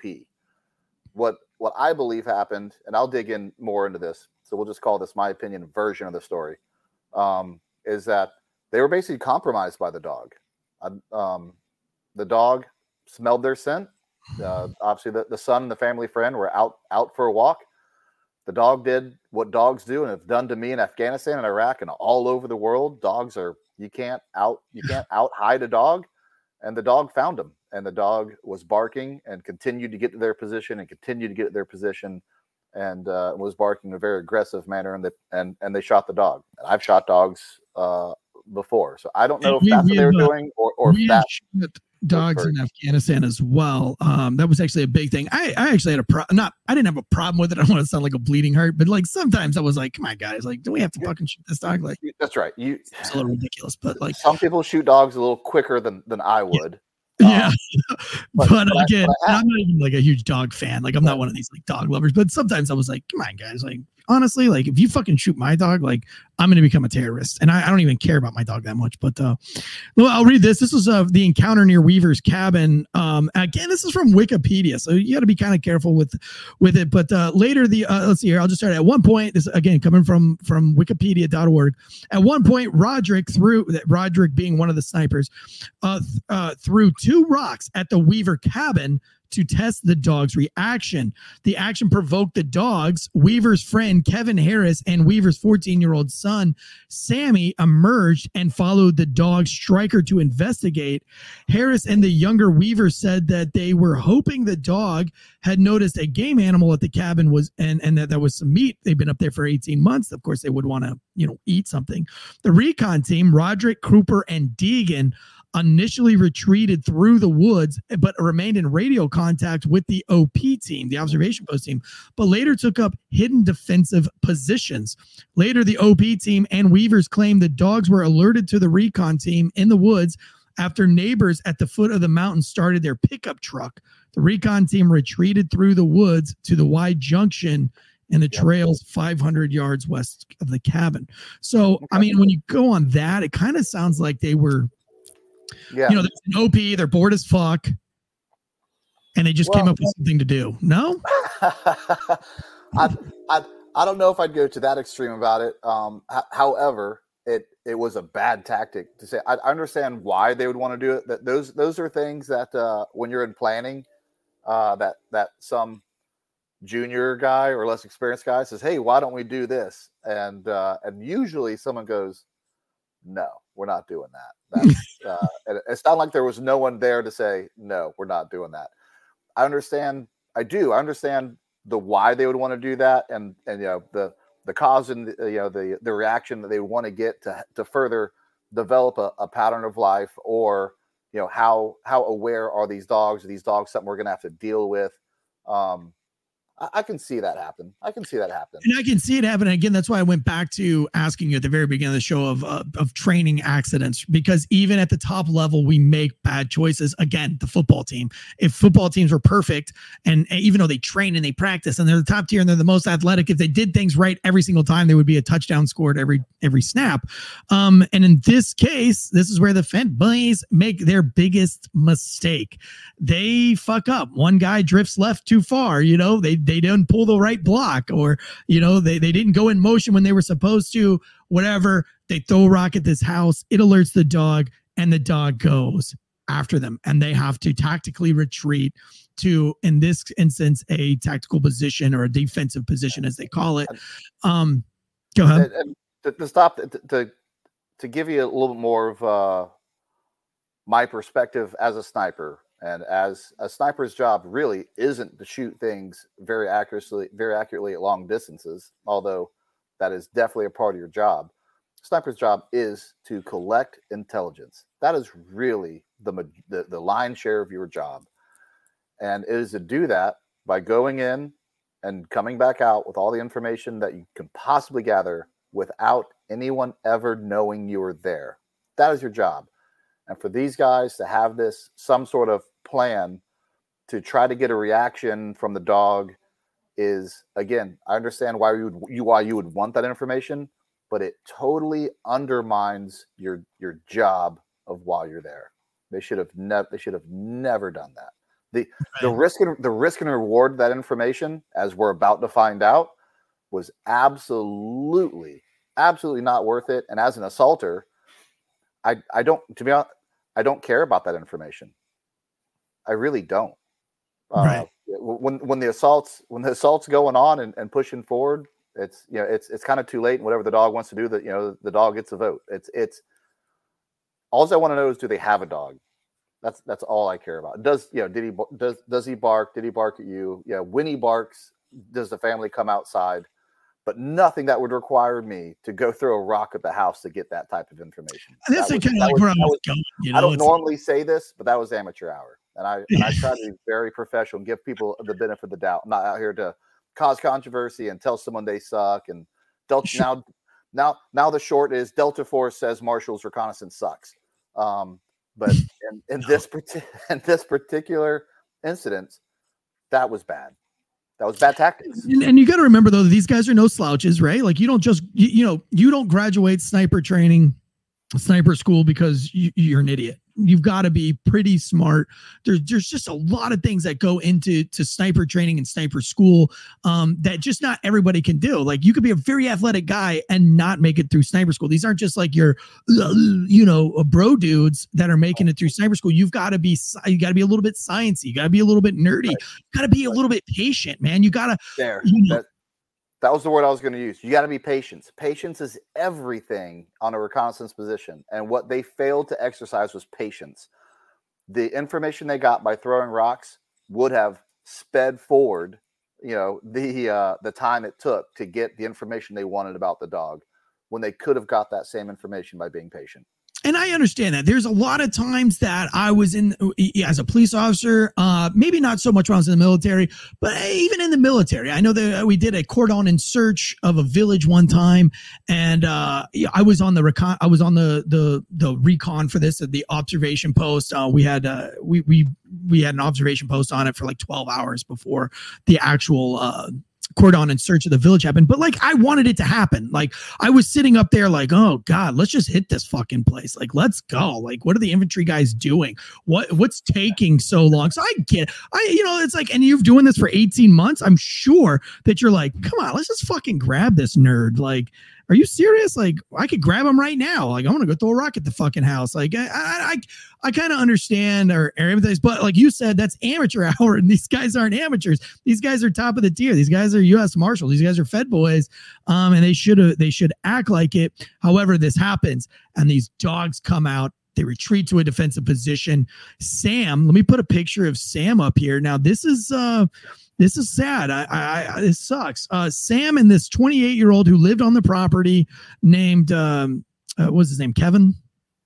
I believe his name is Kevin. Uh, we've been talking so long, but this is Sam. He's 14 years old and he's a small little guy, just a tiny little sucker. Uh, did not look 14 at all, according to all accounts. He definitely was just a kid. Again, they're not eat, they're not like the 14 year olds of the day where you're eating your steroid infused chickens and your your you know, McDuggets every fucking meal and your Chick fil A's and your terrible public school foods. I mean, this is a kid that's living lean, you know, so he's a small, he's a small little character. So him and Kevin take off down the mountain after the dog. And Sara said she literally was like, ah, fine, like, I don't care. Like, I mean, that's what they do they love to go find the bear. They love to to, to go and, and and it's a very adventurous life that these kids are living. So they go down and chase it, and the dad gets on it as well. Like, oh, he's on to something because the dog doesn't act like this. The dogs never act like that uh, unless there's something crazy going on. So they take off. Uh, long story uh, short, and uh, the dad comes up on men in camouflage, ghillie suits, and he says basically like, "What the fuck are you guys doing?" Um, and is it the other uh, the other OP the uh, the dog runs up on the other two guys, and uh, those two men, the recon guys, shoot the dog, and that is in the vicinity of of uh, Samuel and uh, Kevin. Uh, Kevin Harris. Kevin Harris, and so Sam responds with, "You shot my dog, you son of a bitch," and fires off three rounds into the woods into that direction. Now, the woods at the Y intersection are very thick cypress, spruce uh, uh, trees that are very thick, and the logging trail is pretty clear and wide open. So it's hard to see into the woods. It's very easy to see out of the woods, and you could probably attest to that very well. So it's understandable that Sammy would have no idea who he's shooting at or in what direction, I mean, maybe a general direction. Um, and then Kevin also returns uh, fire in that direction and they shoot back. A total of 19 rounds are shot. Two people end up dead. Sammy takes one, 14 years old, to the back of the elbow, basically blowing his elbow off. And then another one that rips through his back and through his heart, killing him almost instantly. The Fed boys jump out and uh, get into a vehicle, run the dog over on the way out. And um, and then they leave. The dad ends up uh, recovering the child. And you can just at this point begin to realize that your whole life has changed. It's early in the morning and this is all just boiled over into some fucking guys in camouflage just shot my child. And it's all adding up. And um they return back to the house they take the child sam's body to a shed this is the shed right here um, the mother in grieving pain, agonizing pain, they clean the boy up. It's very sad. Uh, and now they're just waiting. They're like, okay, this has got to be like somebody's got to put an end to this. Like they just now it's gotten out of control. That doesn't happen. A siege. There's a, de- uh, there's a, dead marshal. Yeah. Yeah. As well. Now. Right now. And during this exchange of fire, one of the marshals gets hit and dies. Yeah, that's a that's very important note there. Yes. Uh was it Degan, I think his name was, right? Um and I had all this memorized, but we've been talking so long that everything's mobilizing together. Um so yes, so so, so in this exchange, uh they fired and hit Degan in the chest. Uh they believe that bullet came from Kevin Harris. However, it's never been proven where that bullet uh who shot that bullet. That's uh, there's some conspiracy theory there that it might have been friendly fire.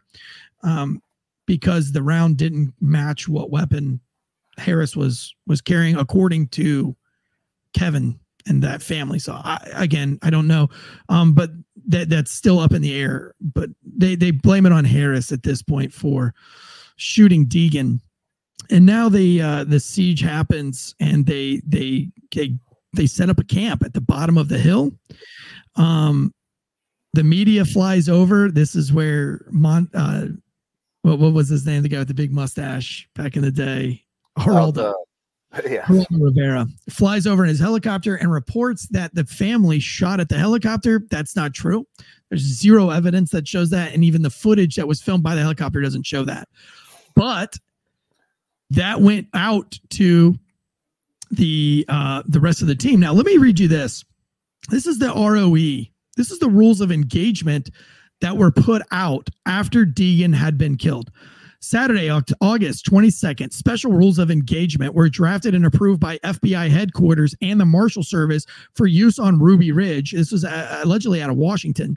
According to later RRTF report and the DOJ, the Ruby ROE rules of engagement were as follows. One, if any adult, if any adult in the area around the cabin is observed with a weapon after the surrender announcement had been made, deadly force uh, could and should be used to neutralize the individual. If any adult male is observed with a weapon prior to the announcement, deadly force can and should be employed if the shot could be taken without endangering any children. Now, that's a very important rule because it kind of goes against rule number one there. Number three says if compromised by any dog, the dog can be taken out. And number four, any subjects other than Randy Weaver, Vicki Weaver, Kevin Harris presenting threat of death or grievous bodily harm, FBI rules use of deadly force apply. Deadly force can be utilized to prevent the death or grievous bodily injury to oneself or the other. The ROE was then modified from adult to adult male in ROE 2 to exclude Vicki Weaver around 2:30 or 3 o'clock p.m. after consultation with um, higher ups. Uh, Glenn uh, was not seen on site for Degan slaying. The ROE were communicated to the agents on site, including the HRT sniper observers prior to the deployment. Communications that included the change of adult to adult male to exclude Vicki uh, was not uh, was not given to the snipers. They had already left. They didn't have any communications with them at that point. Let, let me let me stop you there just real quick and paint a picture. There, because maybe not everyone will understand how all these entities became involved. So, the ATF from the early on obviously were involved because of the uh, the sawing off of the gun. So it was an ATF investigation. Once he misses his court state, his court date, and he's now a fugitive, because a lot of people start muddling this up. Now the marshals are involved, and that and to this point, when the marshals kill uh, his son, and now we have a dead marshal, that is only now we have the ATF and the marshals there. At this point, the marshals now have a, a, a, dead marshal and the fbi hrt is now involved because now you're now you're killing feds uh, in, in, a, in, a, in a standoff situation i say all that to say the feds are now coming into this the fed they're all feds the fbi is coming into this situation and this is what they know about it so the, the FBI was not involved in this before this. They get called in under just this premise, which is true. But again, it's not the whole story. They, they weren't involved from the beginning. When they arrive and these type of REs are put out, they know this.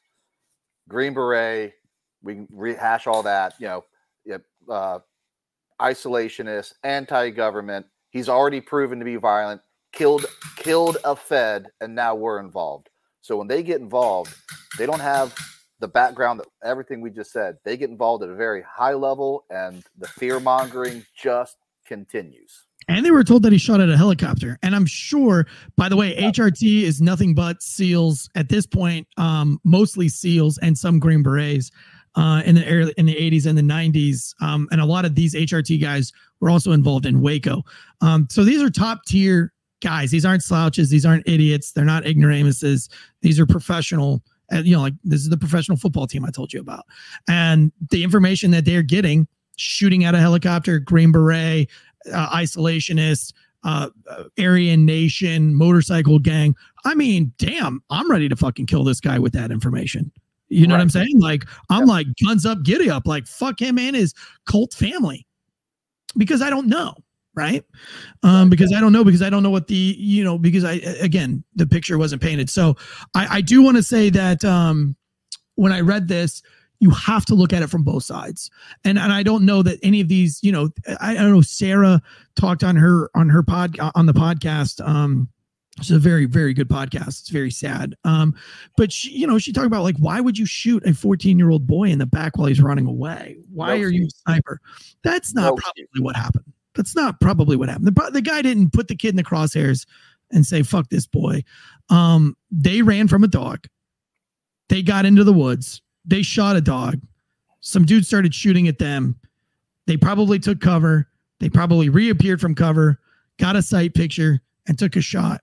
When you are aiming at a human being, you don't really see man, woman, child, or thing like that. What you see is a very blurry sight picture of your target. You're focused on that front sight post. Uh, tunnel vision is probably set in, and it happens like this: bang, bang, bang. I reappear and I engage, and then you say, "Fuck, that's a kid." You know what I'm saying? Um, but at that point, he had been shot at. So I don't think that he consciously, I wish I could tell Sara, I would be more willing to bet that this guy didn't go, oh, he's 14 and he's a little boy. Bam. You know what I'm saying? I, will give you that. I, that that's what you just described is is is absolutely true, and it does. You know, kind of my, my fatherly instincts kick in, and and I do have to sometimes step back. A higher level of training, and you know, I had 13 combat tours it's it's easier for me to be calm, cool, and collective, you know, during something uh, this chaotic. But let's, yes, these you know these uh, well these marshals at the time, they're marshals, they're snipers, and and and you described them correctly as as uh, as as highly trained people. But this is this is 1992. They're not combat veterans. They have experience, but it's low level conflict type of experience. When they get in this shootout this is unlike something they've ever seen or been a part of. This is not something they've they get to fall back on their experiences on and say, "Hey, you know, let's we've been here before. This is how this is what right looks like." They're they're winging it. They are. They're you know they're they're trying their best to do to to make the best decisions in a in a completely new environment they've been exposed to. Yeah, they got to know they're fucked. Like damn it, we shouldn't threw that rock at that house, you know? And they oh, just oh, ran. Yeah. Oh, yeah. And who knows how oh, far oh, yeah. they ran, you know? And so the adrenaline Absolutely. is very high. So I would love right. to go back to Sara and tell her, look, I, I, know that it's an emotional, but if we detach emotions from it, I, I would be willing to promise that this guy didn't say, you know, I'm going to shoot this kid right. in the back two times because he's a kid, and, and he didn't. But, but, it is sad and it does suck. Oh, it's horrible. And, and, and just like but just like we we said the, the, the two sides of the story is crazy because everything the feds i'm not the feds were more in the wrong but yeah. as we unpack this i understand it switch yeah. over to the dad now with everything else we said and now you came onto his property and killed his dog and shot his son in the back I, I, I, it, my heart breaks, Yo. and then the story only gets worse. It and only gets now, worse and now I this is why we're in this situation. And I understand why Randy Weaver is in the mindset he is. And though we're not giving up, there's there's nothing to talk about at this point. You've been screwing me over from the beginning, and now you killed my son. And now you're trying to kill my family. Like now you're trying to kill my family. You're trying to kill my family. And they retreat. And as Sara will say, they went back to the house and they went to sleep that night. began to rain in the morning the mother got up and got a pail and collected water off the roof. What an awesome testament to being a mother that your son was just murdered.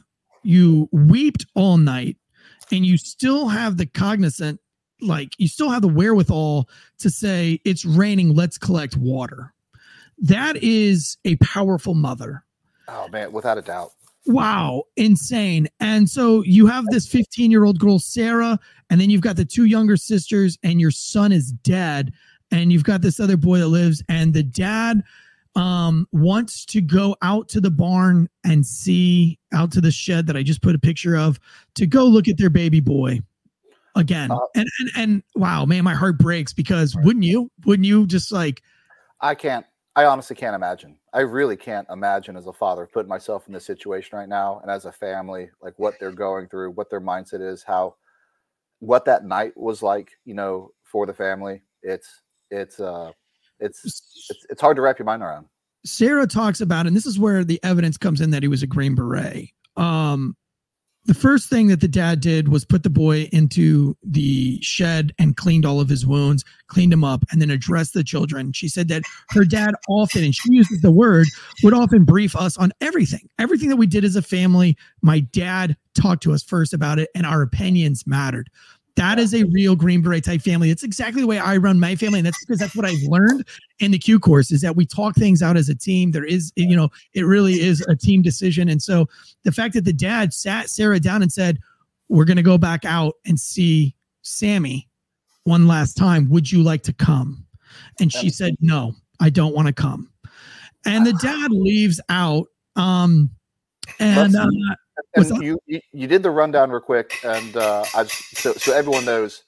Let's talk about who, who's in the house as as of as of right now, or who's on the the property on their side. Obviously, we know the son is dead in the Dead. shed. Yep. Uh, Vicki, Kevin Harris. Kevin Harris is there, right? 28 year old male. Okay. Yep. Randy, Um, obviously. Randy, um, The and mother. then the mother, Vicki, um, just a dainty, dainty, feminine woman. Does not wear jeans, wears dresses. Very feminine woman. Um, holding a baby. I think it was a 14 month old, 10 month old, or That's right. something, The oldest sister and an infant and an infant daughter and a nine year old daughter. I think and a nine. so. Three daughters, right? Like so, a nine year old, 16 year old, a nine year old, a 15 year old, and like a I don't know, 10 months or 14 months old, but a Yeah. baby, like baby in the arms. Um, there is ruckus going down um at the in the valley, and that's where the Fed buddies are uh making a camp um where they're bringing in tanks, armored personnel vehicles, a little bird, uh, a Huey. Um, so you can imagine all the all the noise going on. Um, and they hear a lot of clinking and clacking. And so the dad, they go out, they check the baby, uh, or they check Samuel, who's dead, and then they all venture out to a rock, a big giant rock at the property, at the front of the property. I'm gonna oh, didn't want to spoil that for you. Let me show you a picture of this rock that they're talking about. Um, you can see this big rock right in in uh, where the house is. There's a big giant rock right there. So they were all up on this rock. You can see the shed just off to the right as you look at it. That's the shed where uh, Sam was. So they're standing up on this rock, going back and forth from this little shed to check on um to check on Sam. Now this is just going to be Sara, Kevin, and the dad. They're standing up on this big giant rock overlooking the property um to see what's going on next. They're looking at this camp or listening to this camp. The helicopters flying over, uh, the news media is flying over. And as the dad is coming back um, from the shed, a shot rings out and he's struck in the shoulder. And so he takes off running back towards the house and he gets to the front door of the house. Oops, shit. I keep doing it. This is the house right here. And they swing the door open and a sniper is going to take a second shot at Kevin, who is trying to make his way back to the house. The uh, round goes through Kevin's uh, armpit and and chest area and into Vicki's face. And Vicki's going to crumple over on top of the child. Sara is helping her wounded father get back into the house, sees the mother drop at the door, assumes that the mother is just dropping to cover up the baby. They get into the door, um, shot in the arm. Uh, Randy pulls in Vicki and the baby. Um, again, Kevin is is is wounded really bad. He's got a shot through the armpit. That's I mean, artery, heart, everything is right there. He's in bad shape. They get them inside the house. Um, she's getting uh, Sara, the 16 year old, is getting blankets She's crawling through the house because they don't want to get shot. Very traumatic. She's getting the blankets. She's she's trying to help Kevin. Um, just a massive pool of blood. She recalls. Um, he was cold. She got blankets, and then the dad asked to get one more blanket for Mother Vicki. She came back in, and the dad said, "Put the blanket over Vicki's face." And she remembers as a girl saying, "You don't put a blanket over somebody's face." She didn't realize that her mother had been shot. And not only had she been shot, she'd been shot in the face. This is where I know that Randy was a Green Beret. Randy covered the mother's face with all of her hair so that the exit wound of the face would not be visible to um to the rest of the, to, Sara, who was going to cover up, and the nine year old daughter.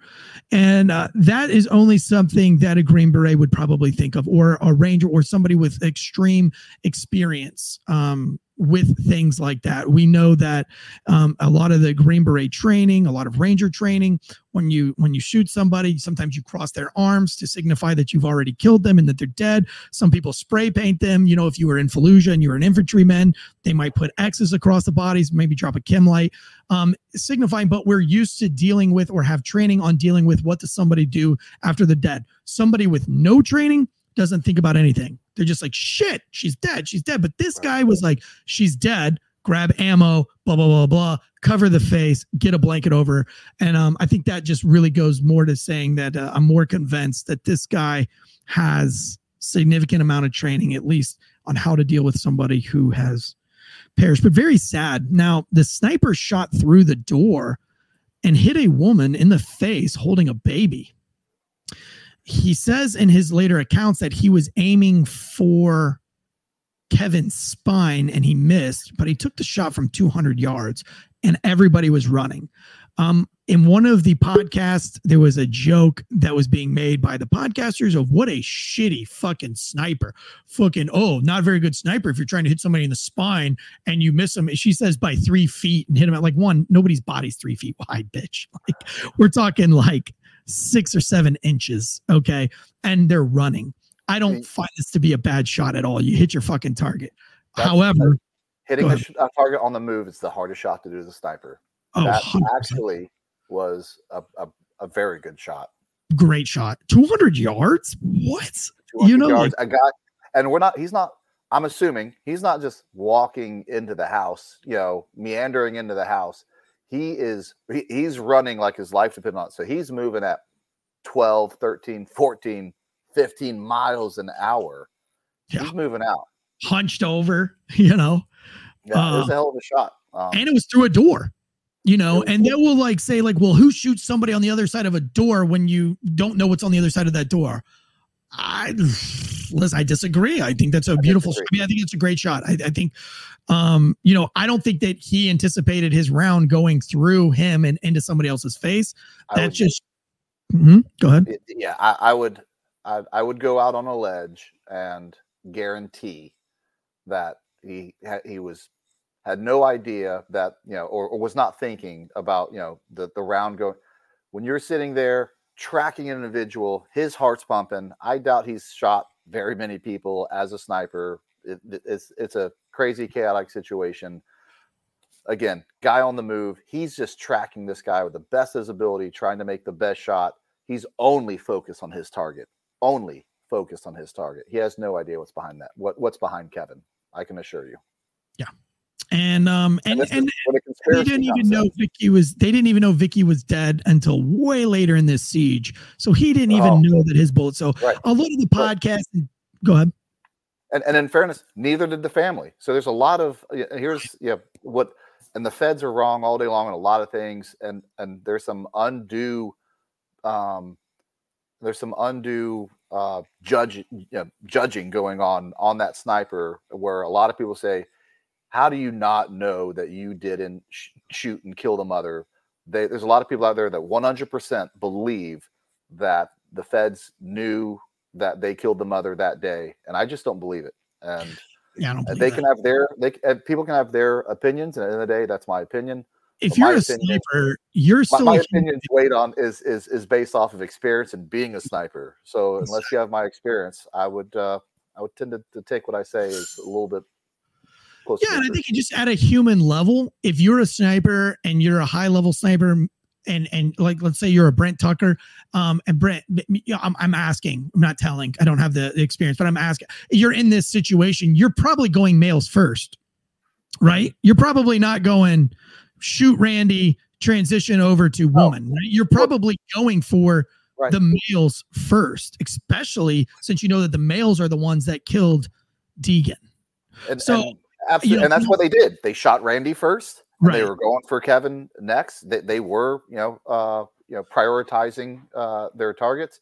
They're also prioritizing their targets in, in, in a different way, which is, um, which you also do as a sniper, is you know, um, the I don't I don't want to use the word ease of shots, but you know, the why would you why would you when you have a male that's still outside the house running, even though that's a hard shot, that's a much easier shot than someone in inside the house, you know, under the porch, in the structure. I don't um that's just not the the the the the, the shot you take. Right now, here, let's look at the front door from 200 yards out. Now, I, I would assume that this picture is probably taken from from one of the OPs, right? Why would they take this picture? Why would this be included in the crime scene photos? Um, but like you know, you can see what kind of house we're talking about. You can see the shadows. You're, you're 200 yards away. Um, by you know, the back porch is wide open, but this all happened on the front porch. Let me get you a better picture of the front porch here.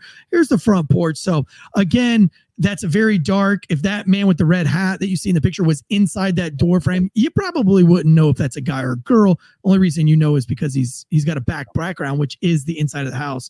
Again, there's no electricity. There go. There's a Um, good picture. There's look, a great look, how dark the the, the the the door is right there. If someone's one foot inside that that doorway, you may see- their their silhouette and you may see that they're there, but it's it's not. It's much different than the person outside running that door.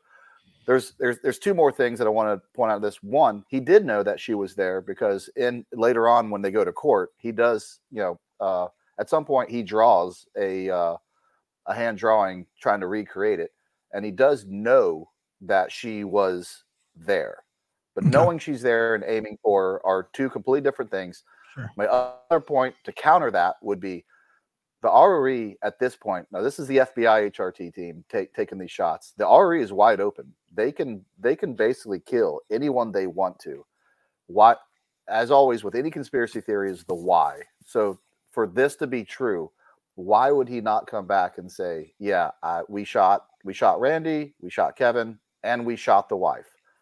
They never disclose and come back and tell their headquarters that they shot the wife. There was there was no reason to hide it. They yeah, they're allowed to. they, they know, they're allowed to. They they never disclose it, and then not not to jump ahead, but as the well, it's probably uh, a good time to to take the next step, which is they start trying to, to trying to play towards the feelings of of the the mother, and they and they know the mother is a substantial fi- figure in this household, so they're trying to play placate towards her. The very next morning, they come out and they're like, "Hey, Vicki, how was breakfast?" uh, what'd you feed the kids for breakfast you know come out and talk you know we can we can end this you know they start placating towards vicki they would have never come out and and and started trying to talk to vicki if they knew she was dead knowing that would only now of course here's the flip side of it these guys are in the house dead mother and there's a loudspeaker going on the very next morning harassing them almost you know finger poking the finger saying hey where's your where's your mother at? Knowing that Yeah. their mother's dead in the kitchen. Just perfect storm. Just another level of a perfect storm. I don't think that he knew he shot her and killed her So this, uh, I don't think so either. I think you're 100 percent correct on there. Um, they wouldn't have gone through all that. I don't think there's any conspiracy theories that go behind this, except that just it was just a perfect shitstorm that everybody kind of fucked up. So now they're gonna have a, a, a long siege after this. Um, uh, do you remember how long the siege was? Was it 11 days? i i Uh, don't Yes, here. Um, in the aftermath, uh, request immediate support from the Idaho da. Um, yeah, it's going to be like a 10 or 11 day uh, stand, 11 days, 11 days.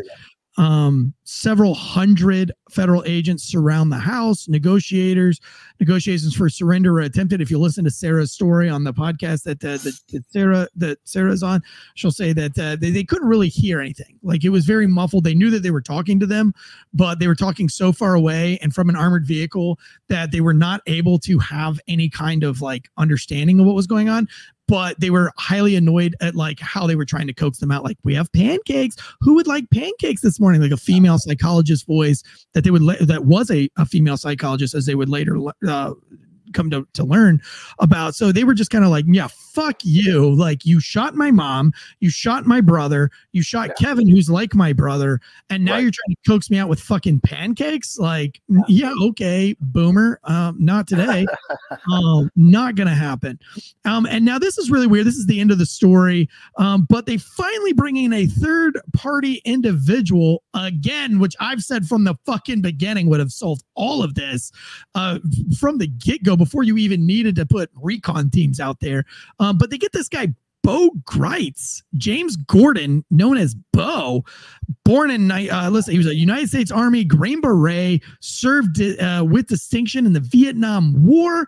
This dude uh, was trying to run for president in 1992. Um, his military career, though, uh, he was in Cambodia. He ran some like black ops, I guess, if you will. Um, he had to retrieve a, a black box from a downed Lockheed U-2 spy plane. And uh, it came out later that they were running some, you know, uh, all sorts of weird operations uh, uh, in Cambodia. He was in 5th Special Forces Group, though. He served in Vietnam. I, I want to say that, like, some of the, the Rambo movies were made after this guy. He was uh, right there with the Mujahideen, like in the in the 70s and uh, early 80s. This guy's got some credit, but then he was a PO, POW MIA advocate. And then he really got into conspiracies. And his big conspiracy that he was all about was New World Order and one world government. And that's what he was talking about all throughout the 80s. Um, and they sure. used this guy to to go and make con- contact with this is what another piece of evidence that shows me that this guy was probably a green beret because bo exactly. as sort of goes leaves the armored personnel vehicle and just knocks on the dude's door. And we see this in the rambo movie do we not? Right. Where this is lieutenant colonel you know? That's right trautman. Yeah the uh, but this is my take on on uh, on on Bo Gritz, uh, and and and and and you beat me to it there. Another reason why I believe he was a Green Beret, Randy Weaver, is because of this. You, you already touched on it. Bo Gritz was a, a, public figure at this time. Bo Gritz actually inserted himself in, in, into this, um, and he said, "Hey, he's a Green Beret. I I can I I can talk him down."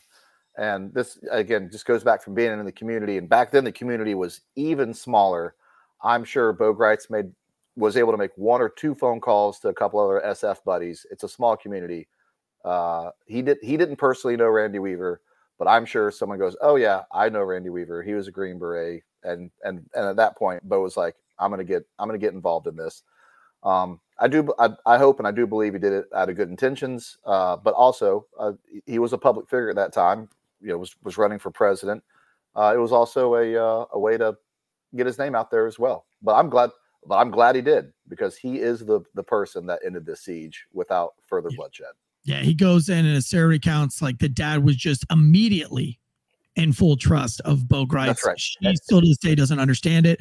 And that shows me that he's probably a Green Beret because if I'm having a siege and Brent Tucker comes to my house, uh, you know, that brotherhood doesn't get broken. That's right. Um, at least back in the 80s uh, i mean yeah. even with my my circumstances when when i was removed from the course i still had this like you know there were some guys in trouble and i refused to to talk about it. And that's why i was removed from the course for being unethical. Um, those guys got in trouble. I did not. Um, but i still was removed from my bit of training because i refused to to talk. But, but and I wasn't even a Green Beret yet, but I still had this sense of brotherhood where I was like, I'm my area of responsibility. So I think even in the eight, uh, even in the eight, late eight, late eighties, early nineties, that that camaraderie, that like trust of like, uh, people don't break that brotherhood. You know what I mean? Like this dude's real deal. Although I believe he did it with you know with some uh with both some some uh sure I don't know want to say selfish you know intentions, but also some good intentions. But I don't want to downplay the balls it took on this guy who didn't know Randy Weaver. At the end of the day, this, you know, he's a he's he's cornered. You know, he's living like a, a hunted man, and he's not. And you know, you from the outside looking in, you don't know if he's in you know, in his right mind, and you don't know if he's going to kill anyone and everyone uh, that that comes against him and his family at this point. And for him to just basically just is- walk right, right up to the house and say, "Hey, Randy, it's Bo."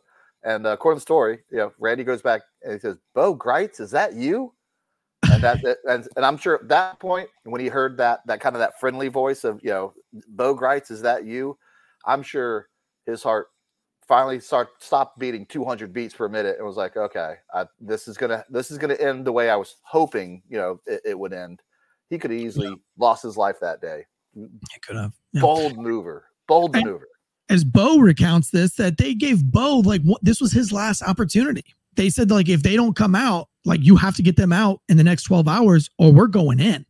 And that, again, like that is this just, you know, amateur hour.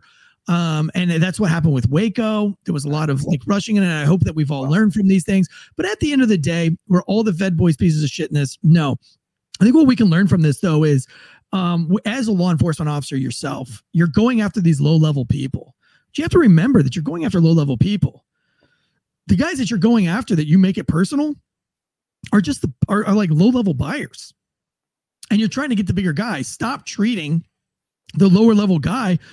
You knew these agents knew from the beginning that even if Weaver was a white supremacist. He was bottom of the barrel white supremacist. Why are we wasting all this energy on somebody that you can't even get to sew off two fucking shotguns? Like, why aren't we going after the preacher, the Congress, the guy that's holding this Aryan Congress? Like, why aren't you going after the big fish here? Why are you so obsessed and putting all of these resources? Is how many recon teams did you have on this Aryan Nation church if that's what this is all about? Because at the end of the day, all you have are a couple of very loose like barely felony if felony charges and as we see at the end of this case um everybody is going to be kind of adjudicated from this Yeah. and and doesn't do uh very much prison time jail time at all and uh everybody is kind of like and and the civil suit happens and the the weaver family ends up winning three point something million dollars out of the whole million. 3.1 million dollars so uh which is not enough, is- by the way. Which is not enough no for the feds to kill your son and your wife. No, I think now they all reside in Montana. Uh, Randy Weaver and his daughter uh, Sara, they wrote a book called "The Federal Siege at Ruby Ridge." It was released in 1998. The Weaver family, including Randy, um, moved to Montana. Sara and the other two Weaver daughters are employed there. 2012, after she became a born again Christian, Sara Weaver said that she forgives the federal agents who killed her mother and brother. Um, by the way, if you get a chance to listen to any of Sara's podcasts, I encourage you to do it. She's she's wonderful on podcasts. It's just a heartbreaking story. But remember, at the end of the day, she's telling one side of the story. And um, I do feel for the the agent that killed Vicki. I'm sure this isn't something that sits well in his heart.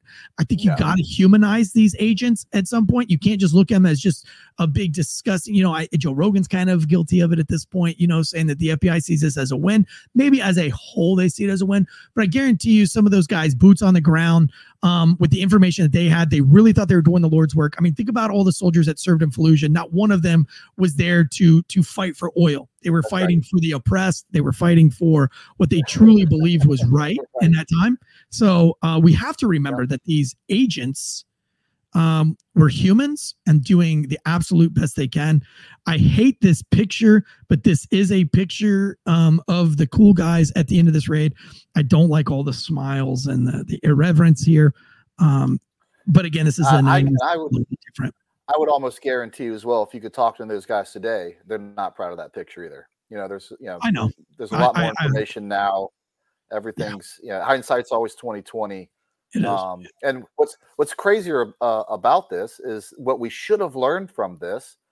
Waco happens six months later, and we repeat the same exact. That's a whole nother podcast. Love to do with you, but we Yeah. repeat the same, and we eventually get it right, so to speak. There's a lot of things that we finally fix after Waco, but And I think we're making the same mistakes with January 6th. Um, I think they're cornering and pocketing a lot of people that were at January 6th. Uh, Green Beret, Jeff McKellop, um, uh, that was one of my instructors was was wrapped up in J6, and, and I think that we're we might see another one of these in 2024, especially with them going after um, over 1,100 uh, people who are on the grounds outside that they haven't even started to wrap up yet.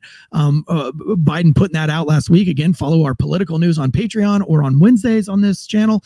Uh, but they put it out that they are they're going after 1,100 people who were just on the federal grounds outside of the building that never actually went in. All it's going to take is one of these guys to be like, "I was exercising my rights, and you have no authority to come get me." And we and we were going to see another one of these standoffs. I really truly believe. I do too. We're at a power, we're at a powder keg moment in in this country, and I think it really this. I feel like you know we probably say it every presidential election. It's probably true every presidential election, but it gets bigger every time. This is the biggest uh, decision point and turning point of this country, and whether we see another one of these uh, again or not, I re- truly believe completely depends on the next presidential election. And if things don't change and get different, I do believe there's a good chance we'll see something else like this. I just pray that if you're a law enforcement officer watching this and you see a rules of engagement that are basically like shoot on sight, which we know uh, will never be a real rules of engagement for for anyone, that you say something, that you ask the questions right. yes. of Ruby Ridge. Who really is this guy? And I think you got to ask yourself really quickly first is what crime do we have committed here? I've fallen into this. Listen, I've become obsessed with hunting people down as a young cop because I was like, they're selling dope out of that house. But if you look at it now, right, 10, 15 years later, uh, they're just selling dope out of a house and they're not even selling hard dope. It was marijuana. Like, do I really want to risk my life? Do I want to risk SWAT members' lives over, yeah. over some, uh, you know, you know, just ask yourself, like, how far are you willing to go and is it worth it before you get involved in any of these things? Absolutely. Um, you know, I said on Thanksgiving, it was really funny. We went to, during COVID, we went to a house Thanksgiving party during the, the height of those lockdowns, if you remember, and they said that nobody couldn't have anybody more than 10 people at the house.